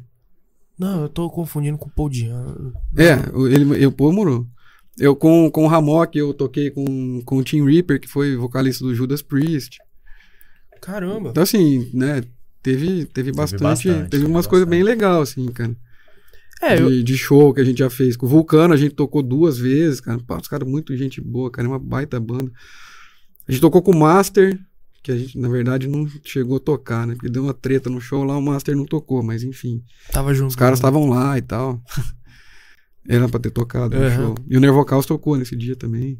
Cara, que legal. É, eu vejo que o, o Terror Cult é uma banda que já é bem conhecida dentro do nicho. Tem uma galera que já conhece vocês e tal, do meu, do meu ponto de vista. É, o que que o, tanto o Ramok como o Terror Cult já te, eu não falo Voodoo porque é novo, né? Mas o que que ele já te proporcionou de oportunidade de conhecer... é, não, não fala assim de ir no show, mas tipo, de conhecer alguém que você queria conhecer muito. Ah, cara, acho que nunca, nunca tive alguém assim que eu queria conhecer Ou, mas, muito, tipo né, assim, cara? tipo, mas, eu, mas as bandas, me- foda mas as bandas me trouxeram um monte de amigo, cara. Aham. Mas muito, assim, muito, cara. De cara que. é, eu vou falar, um, vou dar um exemplo aqui, mas que acho que ilustra bem, assim, né? É, na época que a gente começou, que eu comecei com esse negócio de metal, e não sei o quê, até mesmo antes da banda, né? A gente correspo eu correspondia com muita gente por carta. E eu correspondia com uma galera do, de Caxias do Sul, né? E carta, carta, carta. Daí até uma, uma das bandas a gente chegou a trazer pra tocar aqui, porque os caras foram morar em São Paulo. Ah, o Scraper Head, que tá num desses shows aqui, inclusive. Cadê? Acho que foi nesse aqui, ó. Acho que foi nesse show. É, aqui, ó. A Scraper Head, né? Eles eram de Caxias do Sul. Daí o Batera veio morar em São Paulo, montou a banda lá. Então esse eu consegui conhecer, né? Uhum. Mas aí eu fui passar férias na casa dele, do Batera, o Caller. E aí eu conheci os caras que eu que correspondia, assim, 20 anos atrás, correspondia com os Nossa, caras por carta. Cara, a gente se encontrou, parecia que a gente se conhecia de fato, sim, há 20 anos. Pode crer. Cara, isso deve Saca? ser Então, tão assim, é um negócio cara. muito louco, cara, de. Né? Então, eu estou falando. Esse é um exemplo, mas tem mais, mais gente que aconteceu isso, né? É que esse foi um negócio que me marcou, porque eu, me- eu me correspondia com muita gente de lá e eu conheci todo mundo lá, né? Uhum. E Aham. a gente é amigo até hoje, cara, de, de trocar ideia, assim, né, no WhatsApp, ou E qual foi o primeiro contato que você teve com essa galera? Pra começar a corresponder com eles? carta. Era revista e fanzine, cara. Ah, Que era a internet que a gente tinha na época, né, Aham. cara? Tipo, fanzine, não sei se todo mundo nossa, conhece. alto- Eu conheço. Mas aí tem, né? Falando em fanzine, o tiozinho Radical Chic do Lisérgicos, ori... dos Lisérgicos Originais tá começando com uma fanzine agora. É Ai, tiozine. Então era nesses fanzines, né, cara? Que era revistinha, né, xerocada. Que a galera fazia na raça mesmo, sabe? Cara, eu, eu queria ter Né? vivido essa época, cara. Eu acho muito foda. E aí, nesses fanzines, tinha entrevista, tinha review de show, de disco, tinha flyer das bandas, né? Que, que era comum, assim, né? Tipo isso aqui, né? Aí você olhava, pô, o cara saiu num fanzine que eu acompanhava, que era legal. Aí você mandava uma carta pro maluco, falou, ó, vi sua banda, não sei o quê, eu tenho uma banda também, vamos trocar demo e tal. Uhum. Aí mandava material pros caras, os caras mandavam pra cá, e daí tinha banda que parava aí, né? Você mandava a demo, o cara mandava pra você e acabava aí, não, não, não, não tinha mais correspondência. E tinha outras que daí passou por todas as mídias, né?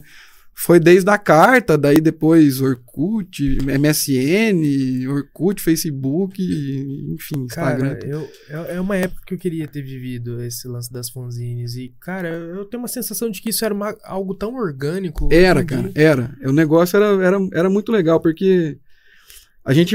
Eu mandava a carta e recebia a carta. Então você, você, você mandava, você recebia a carta do cara que escreveu lá, e junto dessa carta tinha 200 flyers, assim. Que era o flyer, né, que hoje a gente tem lá dos shows e tal, mas era o flyer da banda. Aham. Então tinha o contato da banda, o que, que o cara tava divulgando. Aí às vezes tinham os caras mais cuidadosos que falavam, ó, entra em contato com essa banda aqui porque o som é legal, e os caras são gente boa, que e- enfim. Era desse jeito, cara, que, que rolava a coisa. Cara, que legal, velho. Era tudo. Era tudo. Tudo no, no analógico. É, eu tenho umas revistinhas lá, mas nada comparado a uma zine, cara. E aí tinha, né? Aí tinha as revistas de rock já, né? Que, que você encontrava na banca, né? Tipo Rock Brigade, primeiro, depois a Road Crew, a Valhalla.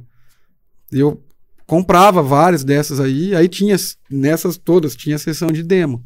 Uhum. Aí tinha os reviews lá, da, né? Falava, beleza, vou entrar em contato, esse aqui o cara falou bem, deve ser legal. Uhum. Aí você entrava e... De- dentro do, do underground tem muitas bandas que são de renome, que são conhecidas por, por muita gente e que, pelo menos eu acho que tem muitas pessoas que são acessíveis dentro dela. Por exemplo, o próprio João Gordo do Ratos. É, acredito que se você estiver em Sampa, lá no, no lugar onde ele tem o restaurante, acho que é bem acessível de você encontrar ele e tal. Teve alguém assim que você já encontrou, tipo alguém, sei lá, do Crisium? Já, já. Ah, na galeria do rock, você vai lá, às vezes você encontra esse povo aí, cara. Sério, cara, que da hora. Uma vez eu tava lá andando, uma- porque teve uma época que o Frank Blackfire, que foi guitarrista do Creator, do Sodom, tá no Sodom hoje de novo, ele morou em São Paulo, cara. Daí vivia na galeria do rock, cara. Sei lá, de final de semana você encontrava o cara, assim, tá ligado? O alemãozão. Caramba, que massa, cara. Encontrei o Igor Cavaleira na galeria do rock já. Você não deu um soco na cara? Tô brincando. Não, ele é grande. Eu que não vou fazer Não, ele é grande. Ô, você deixou de ler uma pergunta aí? Deixei Sabe? de ler, eu interti aqui. Foi mal, desculpa, gente. Deixa eu ver aqui. Que é Agora do saquinho de cola. pergunta Opa. do saquinho de cola. Não sei qual deles que mandou isso aqui. Ó. Domício, por que só tem uma música do Terror Cult no Spotify? O André aqui, é o Bonini mandando. É, o Boni... é, então, cara, esse é outro problema nosso, cara. é...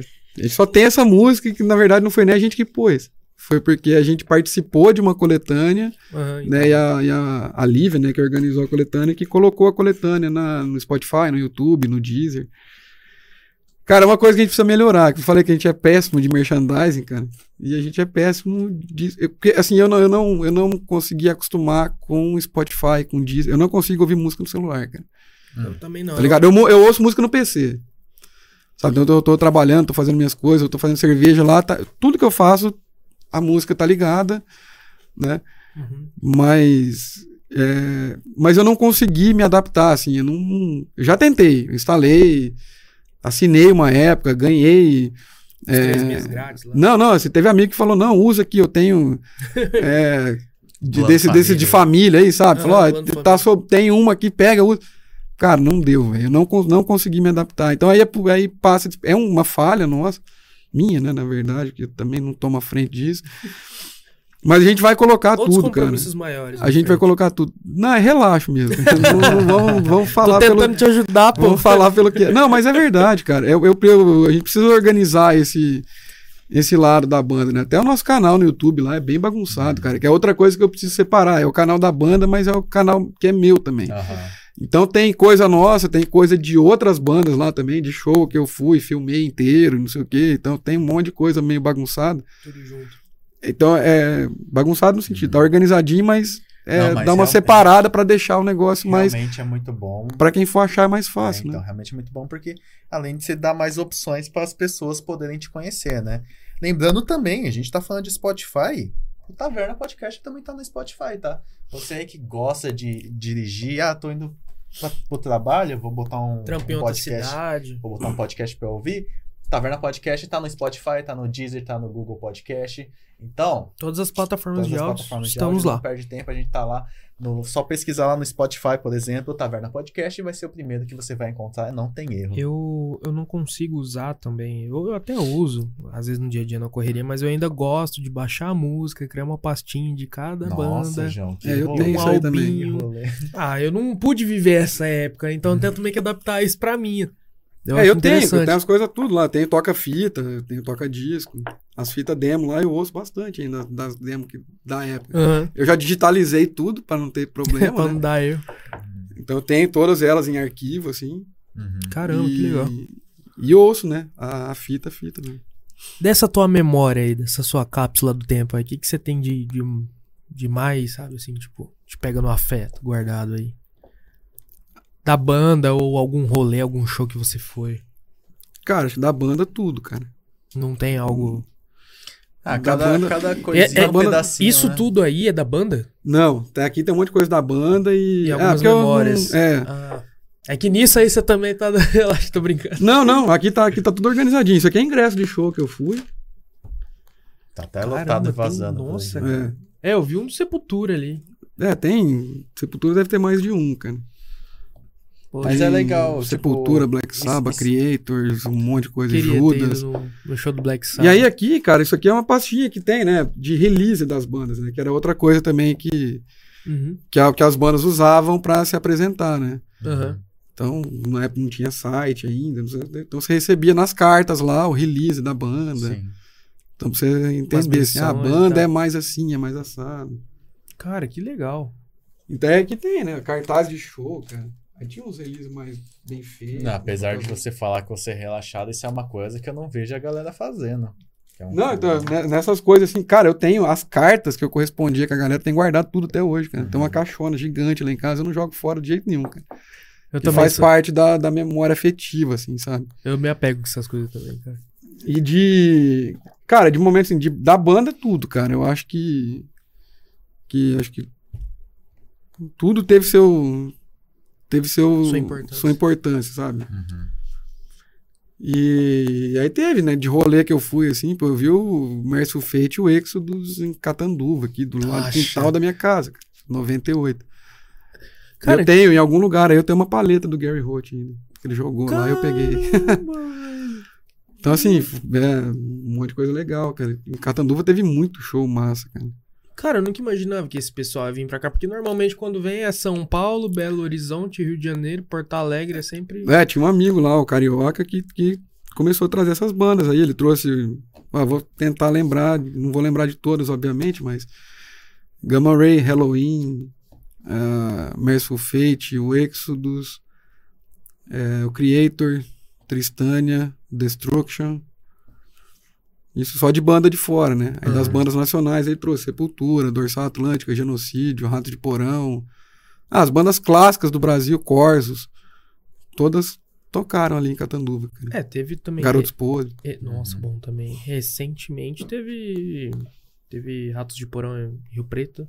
Se não me engano, bem antes da pandemia. É, mas, é, mas foi bem. É, bem, bem. bem, em antes mesmo. 2017, se eu não me engano. Acho que antes até. Teve o, o vocal do Garotos Podres, tava. Veio aqui. É o Mal, tocou aqui. É, foi. Foi antes da pandemia, 18, eu acho. 17, 18. É, por aí, foi lá no Tamborim, né? É. Cara, não pude esse dia também. Teve Eu rolês toquei, aí. cara. Ah, não duvido. É, porque o, o, o Richard tinha. ele- A banda dele tocou lá, Bless the Green, né? Aham. Aí ele tinha show, acho que com a Diox. Aí tocou eu e o Juliano pra substituir ele. Uhum. Ah, entendi. É, porque aí o Gon já senta ali na bateria, É. vamos na bala, de boa. É, não era Diox, ele tinha show com outra pessoa, porque o Gon tocou. E pra galera que acompanha vocês, já tem um tempo assim, já conhece vocês, tem alguma história assim que vocês Eu fala ia assim querer do entrar nessa agora. Vou até pegar uma cerveja. terror cult, assim, ou até mesmo de outras bandas que você já participou que se passou assim, nossa, esse, esse dia foi tenso, tipo, uma ah, presepada. Esse Ah, dia deu problema. Mais de um Dá pra vigilante escrever um- rodoviário no carro. Dá pra escrever um livro, né, cara? Se for contar de presepada, assim. O que mais fica na sua memória? assim? Mas a que mais fica na memória foi um dia que a gente foi tocar em Ara... Nesse dia que a gente foi tocar em Araguari, que a galera abriu a roda pra gente lá, furou o pneu da van duas vezes na volta. Duas Nossa, vezes? É, então uma viagem de cinco horas demorou quase 15 pra voltar, cara. Nossa, que... Porque furou o pneu da van, Ah, aí colocou o step, o step tava meio murcho. Daí não quiseram voltar, porque tava meio perto de, Uberá, de Uberlândia e É. tinha um posto. Aí não quiseram voltar, seguiu o caminho e furou o pneu que era o step. Aí a gente ficou na estrada, que não tinha mais. Aí ficou esperando, amanheceu o dia, passou o carro, parou, zoou a gente, foi embora. Aí um cara com um caminhão de leite, assim, passou e falou: Ah, eu não posso dar carona pra vocês agora porque eu tenho que fazer a minha rota, mas vocês, na hora que voltar, vocês estiverem aqui, eu levo vocês num posto lá na frente. Aí a gente ficou lá, o caminhão que levou a gente no posto. Nossa, foi eu, esperou até o caminhão É. voltar? foi eu e o motorista da van, a gente foi, o cara deixou a gente no posto, a gente arrumou o pneu, aí precisou arrumar carona pra voltar pra van. Nossa, tava Aí-? Tava muito longe a Tá, van do sei lá, uns 15 quilômetros. cara. Nossa, cara. Aí na hora que a gente voltou na van, foi trocar o pneu, estourou a chave de roda do cara. Daí a gente teve que esperar um outro carro parar pra ajudar a gente a arrumar. Nossa, Emprestou uma chave de roda lá, daí a gente conseguiu chegar no posto. Meu Deus. Esse Mas teve vários, assim. Uma vez a gente foi tocar em São Tomé das Letras, Ah, não fundiu, acredito. fundiu o motor do carro do Flavião, cara. Daí a gente teve que guinchar o carro, veio de. E assim, não sei se vocês já foram em São Tomé. É um sonho meu ainda. É assim, você sai de Três Corações e sobe a montanha. Ah, A gente fundiu o motor do carro do Flávio em Três Corações. Então a gente só desceu a montanha. Aí voltou, cara, tipo 700 quilômetros, cara. Carro guinchado e a gente andando em caravana, assim, 60, 70 por hora. Com o cara do guincho falando que eu tava errando o caminho. Sei lá, acho que o cara achou que a gente ia sequestrar ele, não sei. Cara, não sei, toda hora que a gente parava, o cara falava, ah, mas esse caminho que você tá fazendo não vai chegar na cidade que vocês querem. Eu Uai. falei, pô, tio, eu venho pra cá duas vezes por ano, pelo menos. E eu, não, não vai chegar, não vai chegar. Daí em Ribeirão, em Sertãozinho, na verdade. Gente parou num posto, aí ele perguntou pro frentista se esse caminho chegava em Fernandópolis. Aí o cara falou que chegava, ele, ô, não é que você tem razão, chega lá mesmo, cara. Pô, eu tô falando aqui. Não, não acredita, pô. E no palco? No palco, cara. Você nunca pulou no meio da galera. Não. Nunca fez essa louca. Não, eu fiz, mas não tocando, né? Fiz de- enquanto público. Show. É, É, quando era moleque era direto, cara. nunca Mas no coragem. palco, o que, que teve de coisa inusitada, assim, cara? Acho que nada. Só, só de chegar no lugar, assim, não ter estrutura nenhuma. Falar que era a gente foi coisa- tocar uma vez, eu não vou falar a cidade pra não ficar chato, mas a gente foi tocar num bar uma vez lá. Cara, não tinha. Estourado, alguém quebrou o vaso sanitário do banheiro, assim, não tinha vaso sanitário, tava che- o bar tava cheirando esgoto. Nossa. Então, assim, foi um bagulho bem, bem tenso, assim, de, Nossa. de ficar, cara. Questão mais de estrutura que deu É. mais trabalho. É, no palco foi mais estrutura, cara. Mas de um tempo pra cá a gente resolveu isso levando a nossa. Uhum. É mais fácil. Cara, eu não imaginava que São Tomé das Letras. É porque, tipo, pra mim achava que era bem um rolê mais. É, mas é, cara. A gente, na verdade, a gente foi tocar lá que a desculpa era ir pra São Tomé, mas a gente não queria. A gente tinha preguiça de se juntar pra ir. Aham. Aí, Aí eu arrumei um show lá, a gente foi tocar, mas a gente tocou lá, tinha três caras só.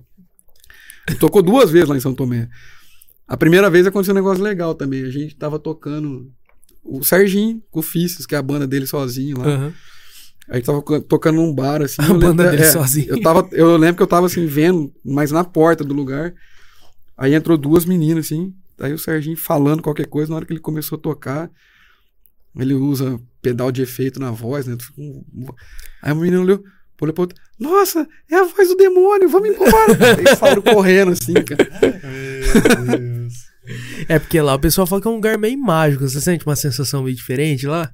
Ah, cara, eu não acredito muito nessas coisas, não. Mas a cidade é legal, cara. É um rolê da hora pra fazer.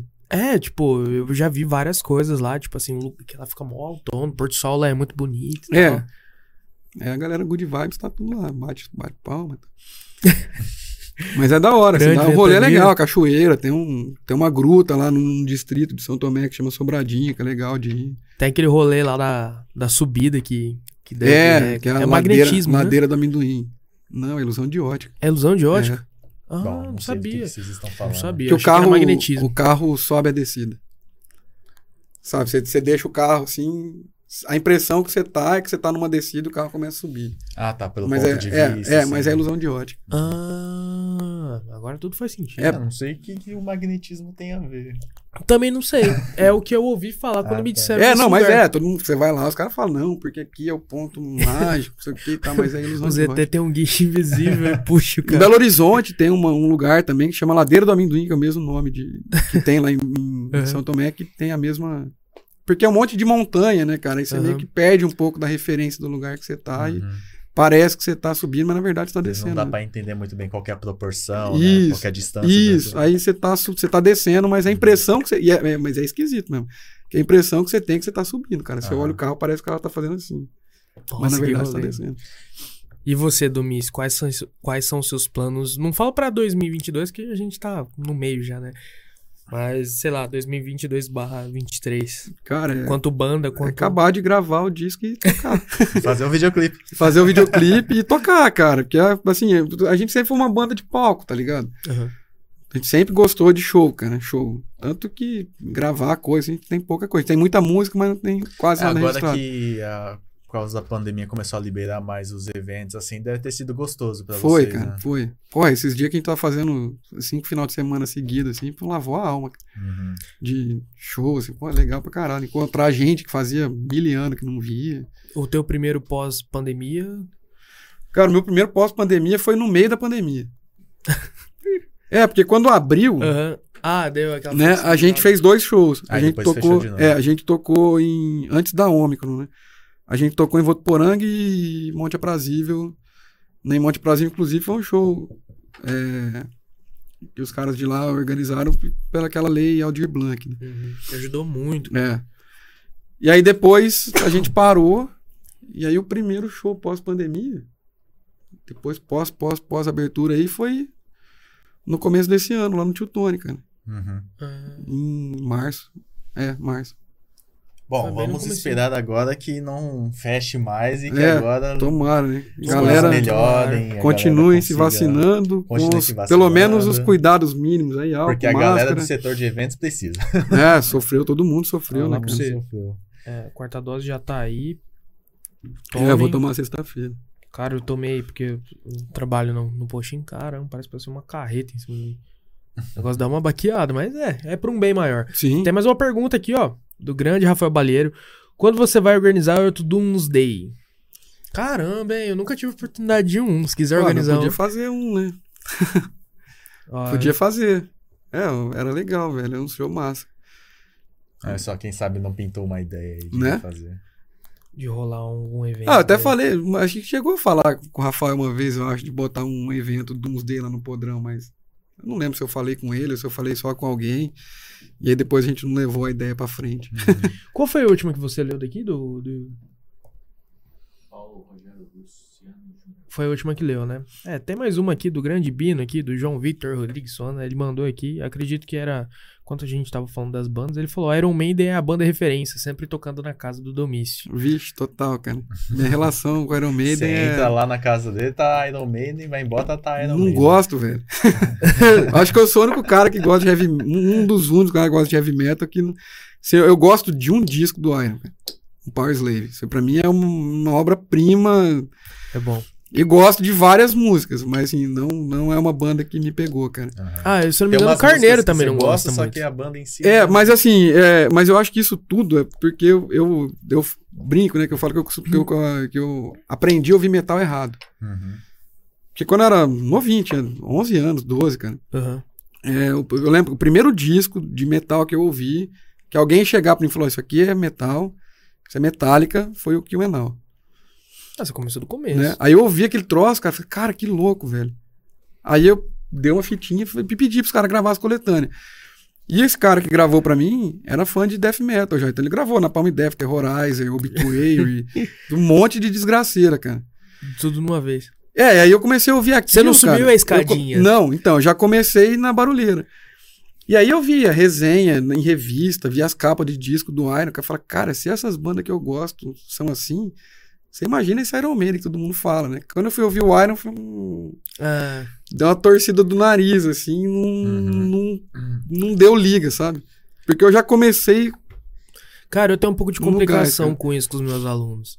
Porque, querendo ou não, você acaba virando a referência deles no, no, no estilo de música. E eu tento não jogar o que eu gosto na frente. Então, tipo, cara, escuta um pouquinho de cada aqui pra você ter um norte, né? Então agora eles estão começando a descobrir glam metal. Já tô jogando um pouquinho ali de uma coisa um pouquinho mais pesada, né? Aham. Já tô jogando Judas Priest ali. Porra, aí sim. Já tô jogando umas coisinhas mais assim. Então eu dou referências de filmes e tal. Aí eu falei, ó, molecada, sei que você é meio novo, mas tem um The-Dirt do Motley Crue, dá uma assistir lá. E os, ca- os mole- A molecada já sonha achando que é aquela vida. Eu falei, não, é, galera. não, cara, não. Eu já sou meio assim com, com uma coisa mais extrema, cara. Vai ter gente que vai querer me matar, mas eu não gosto de black metal. Aí, ó, ficou em silêncio. Não, velho. É gosto, é gosto, velho. é Ué, gosto. Ah, normal, velho. ah, assim, até. Não, eu falo assim, eu não sou um grande apreciador, mas eu gosto das bandas clássicas de black metal, assim, todas. É, então, Tanto as de gente que clássicas. não deve ter um infarto quando falou que não curte Iron Maiden. É, É, vixe, nossa, o Balieiro deve ter cara. dado um 360 de E aí eu, aí eu apelo, né, cara, que começa a tocar, igual no show do Podrão lá, eu fiz a playlist lá, e o Bala falou, ah, vai colocar Iron Maiden, cara, eu coloquei, mas só que não o Iron tocando, outras bandas. que daí aí eu falei, tá vendo? Aí Isso- ficou bom. É, eu falei, tá vendo? Iron Maiden tinha que ser assim. Aí eu, aí eu fico pegando no pé, né, cara? Mas, claro, eu respeito muito a carreira do Iron, né? A grandiosidade Não, é, né? do Iron Maiden. Não, né? é inegável, né? Não, não, não falo assim, mas é uma banda que não me pegou, cara. Uhum. E é engraçado, porque eu gosto muito de heavy metal, cara. Eu gosto de Judas. Mas não gosta. Não gosto de Iron. Ah, cara, é que Não- eu, não- eu, eu não vejo deu. assim, a, a galera do rock, O que, que é mais de pesado que você escuta? eu, É, sei lá, eu não sou muito do, dos pesadãos, pesadãos. eu sei que você gosta de Kansas. De onde você tirou essa informação? Hã? De onde você tirou essa informação? Não, porque eu vejo que às vezes você pega o violão e toca. Só Não, por mas isso. Uma música do Kansas, pô. É, porque você só pega ela. Entendeu? Mas eu vejo muito que a, galera do rock, quando a gente vai entra ao fundo da galera do rock, eu acho que a galera do rock é chata. Ela é muito chata. Porque você escuta uma, uma música do Iron Maiden, daí já chegam os fãs do Iron Maiden e ficam, tá, mas você sabe qual que é o álbum do Iron Maiden de mil, não sei que lá, Ah, bolinha, cara, não sei que lá. eu vou não, discordar. Mas você, mas você não pode escutar isso porque você escuta isso. Ah, mas você curte isso, não pode curtir isso. Você é obrigado a gostar de tal coisa. Se você usa esse exemplo diante do que você viveu quando a gente era moleque, eu acho que você dá pra descartar. Não, Porque hoje em dia mudou muito. É, hoje mudou muito, É, né? mudou Não, muito. é quando, quando eu comecei a ouvir som era assim mesmo, cara. É, fala assim com. É, o cara pediu você com uma camiseta de banda, fala a terceira música, era lá do B, né, do disco. Nossa, eu, eu nunca, nunca fui bom de pegar. É uma coisa que eu falei com o Hugo do Saquinho de Cola. Nunca foi aquela pessoa de pegar. Tanto por conta do tempo, né? De pegar álbum pra ouvir. Eu acho que o último que eu ouvi foi Século Sinistro do Ratos. Bom pra caralho. Nossa, vem que. Hum, o baixo estala gostoso naquele álbum. Mas. Nunca tive a oportunidade de pegar um álbum pra ouvir, tipo assim, decorar as músicas que tem Ixi, eu, Eu sempre, pego, eu sempre gosto de uma ou outra de cada eu álbum. tenho uns discos ao vivo, cara. Tem uma banda que eu gosto muito, chama Candlemas. Hum. E tem um disco ao vivo deles que eu sei o que o cara fala com o público, assim. Tanto que eu ouvi o negócio, eu- Top. furou o negócio, assim. eu- tudo, todas as falas, assim. Eu acho que o único que eu, que eu sou um pouco assim é que as músicas são fáceis de decorar é Freedom, do Suicide Tennis. Eu gosto demais daquele álbum. É, Suicide é foda. Eu gosto. Então, é, eu tenho um pezinho pra esse lado, né? Eu morei na praia, então skate, surf, essas coisinhas sempre foi linkando na cabeça. Você percebe que o João ele ia botar a opinião dele, só que ele não falou nada do que ele me falar. O que, que eu ia falar? Eu acabei entortando a minha opinião. Né? Que eu tava falando sobre a galera. É que a galera é Ah, chata é. em qualquer um, né? Não, eu a gente for concluí, falar eu do, concluí. Do funk, também a galera tem uma galera chata. Se for sertanejo, tem uma galera chata.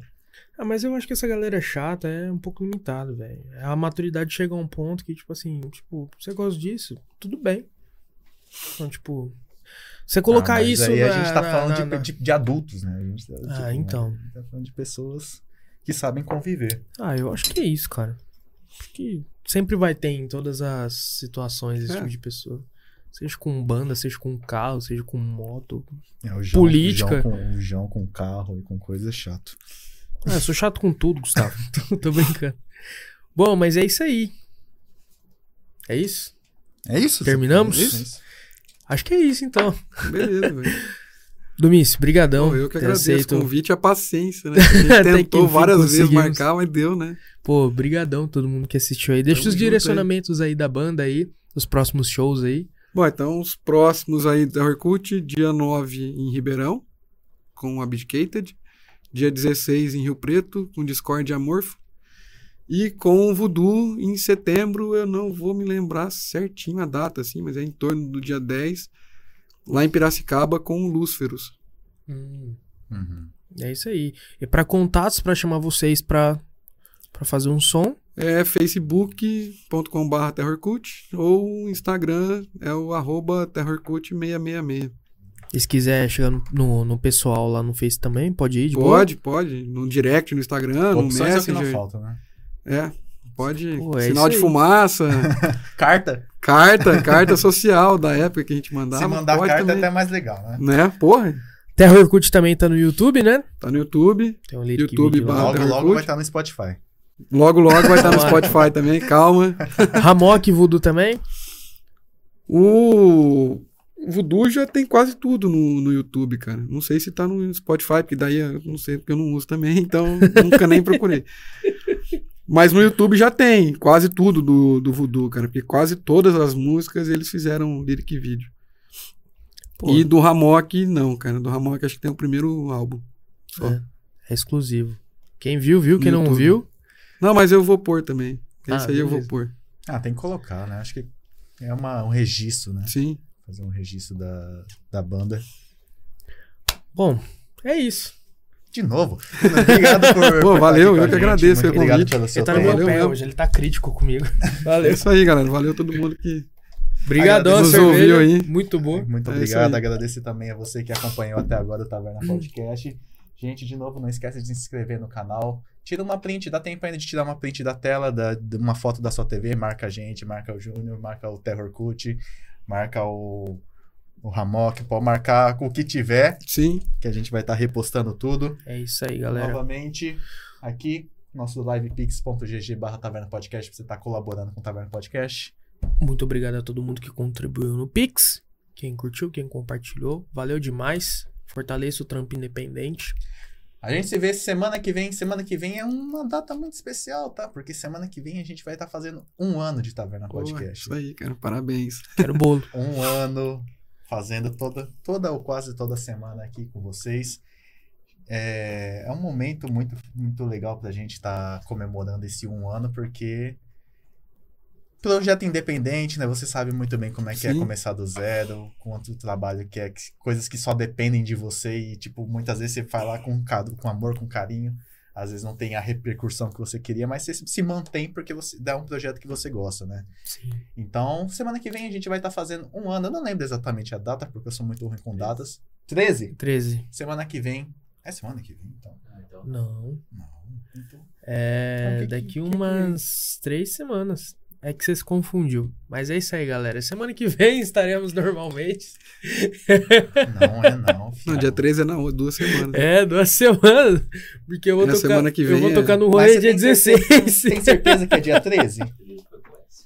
Não, é com o Pedro. Ah, com o Pedro. Ah, vocês contam o episódio piloto? Ué, foi é o lógico, é primeiro? o primeiro. Se for o piloto, então, é Então, antes. pô, eu tô, tô certo, Não, cara. você não tá errado. Então, vocês, o cara me criticando aqui, eu, eu, eu contei, eu fui lá, Me perdoe, fui lá, contei, eu fui ver certinho. Mas é isso, semana que vem, episódio de. É, semana de um ano do Taverna Podcast. A gente se vê lá. Um abração, um beijo pra todo mundo. Valeu, É galera. isso aí, galera. Falou.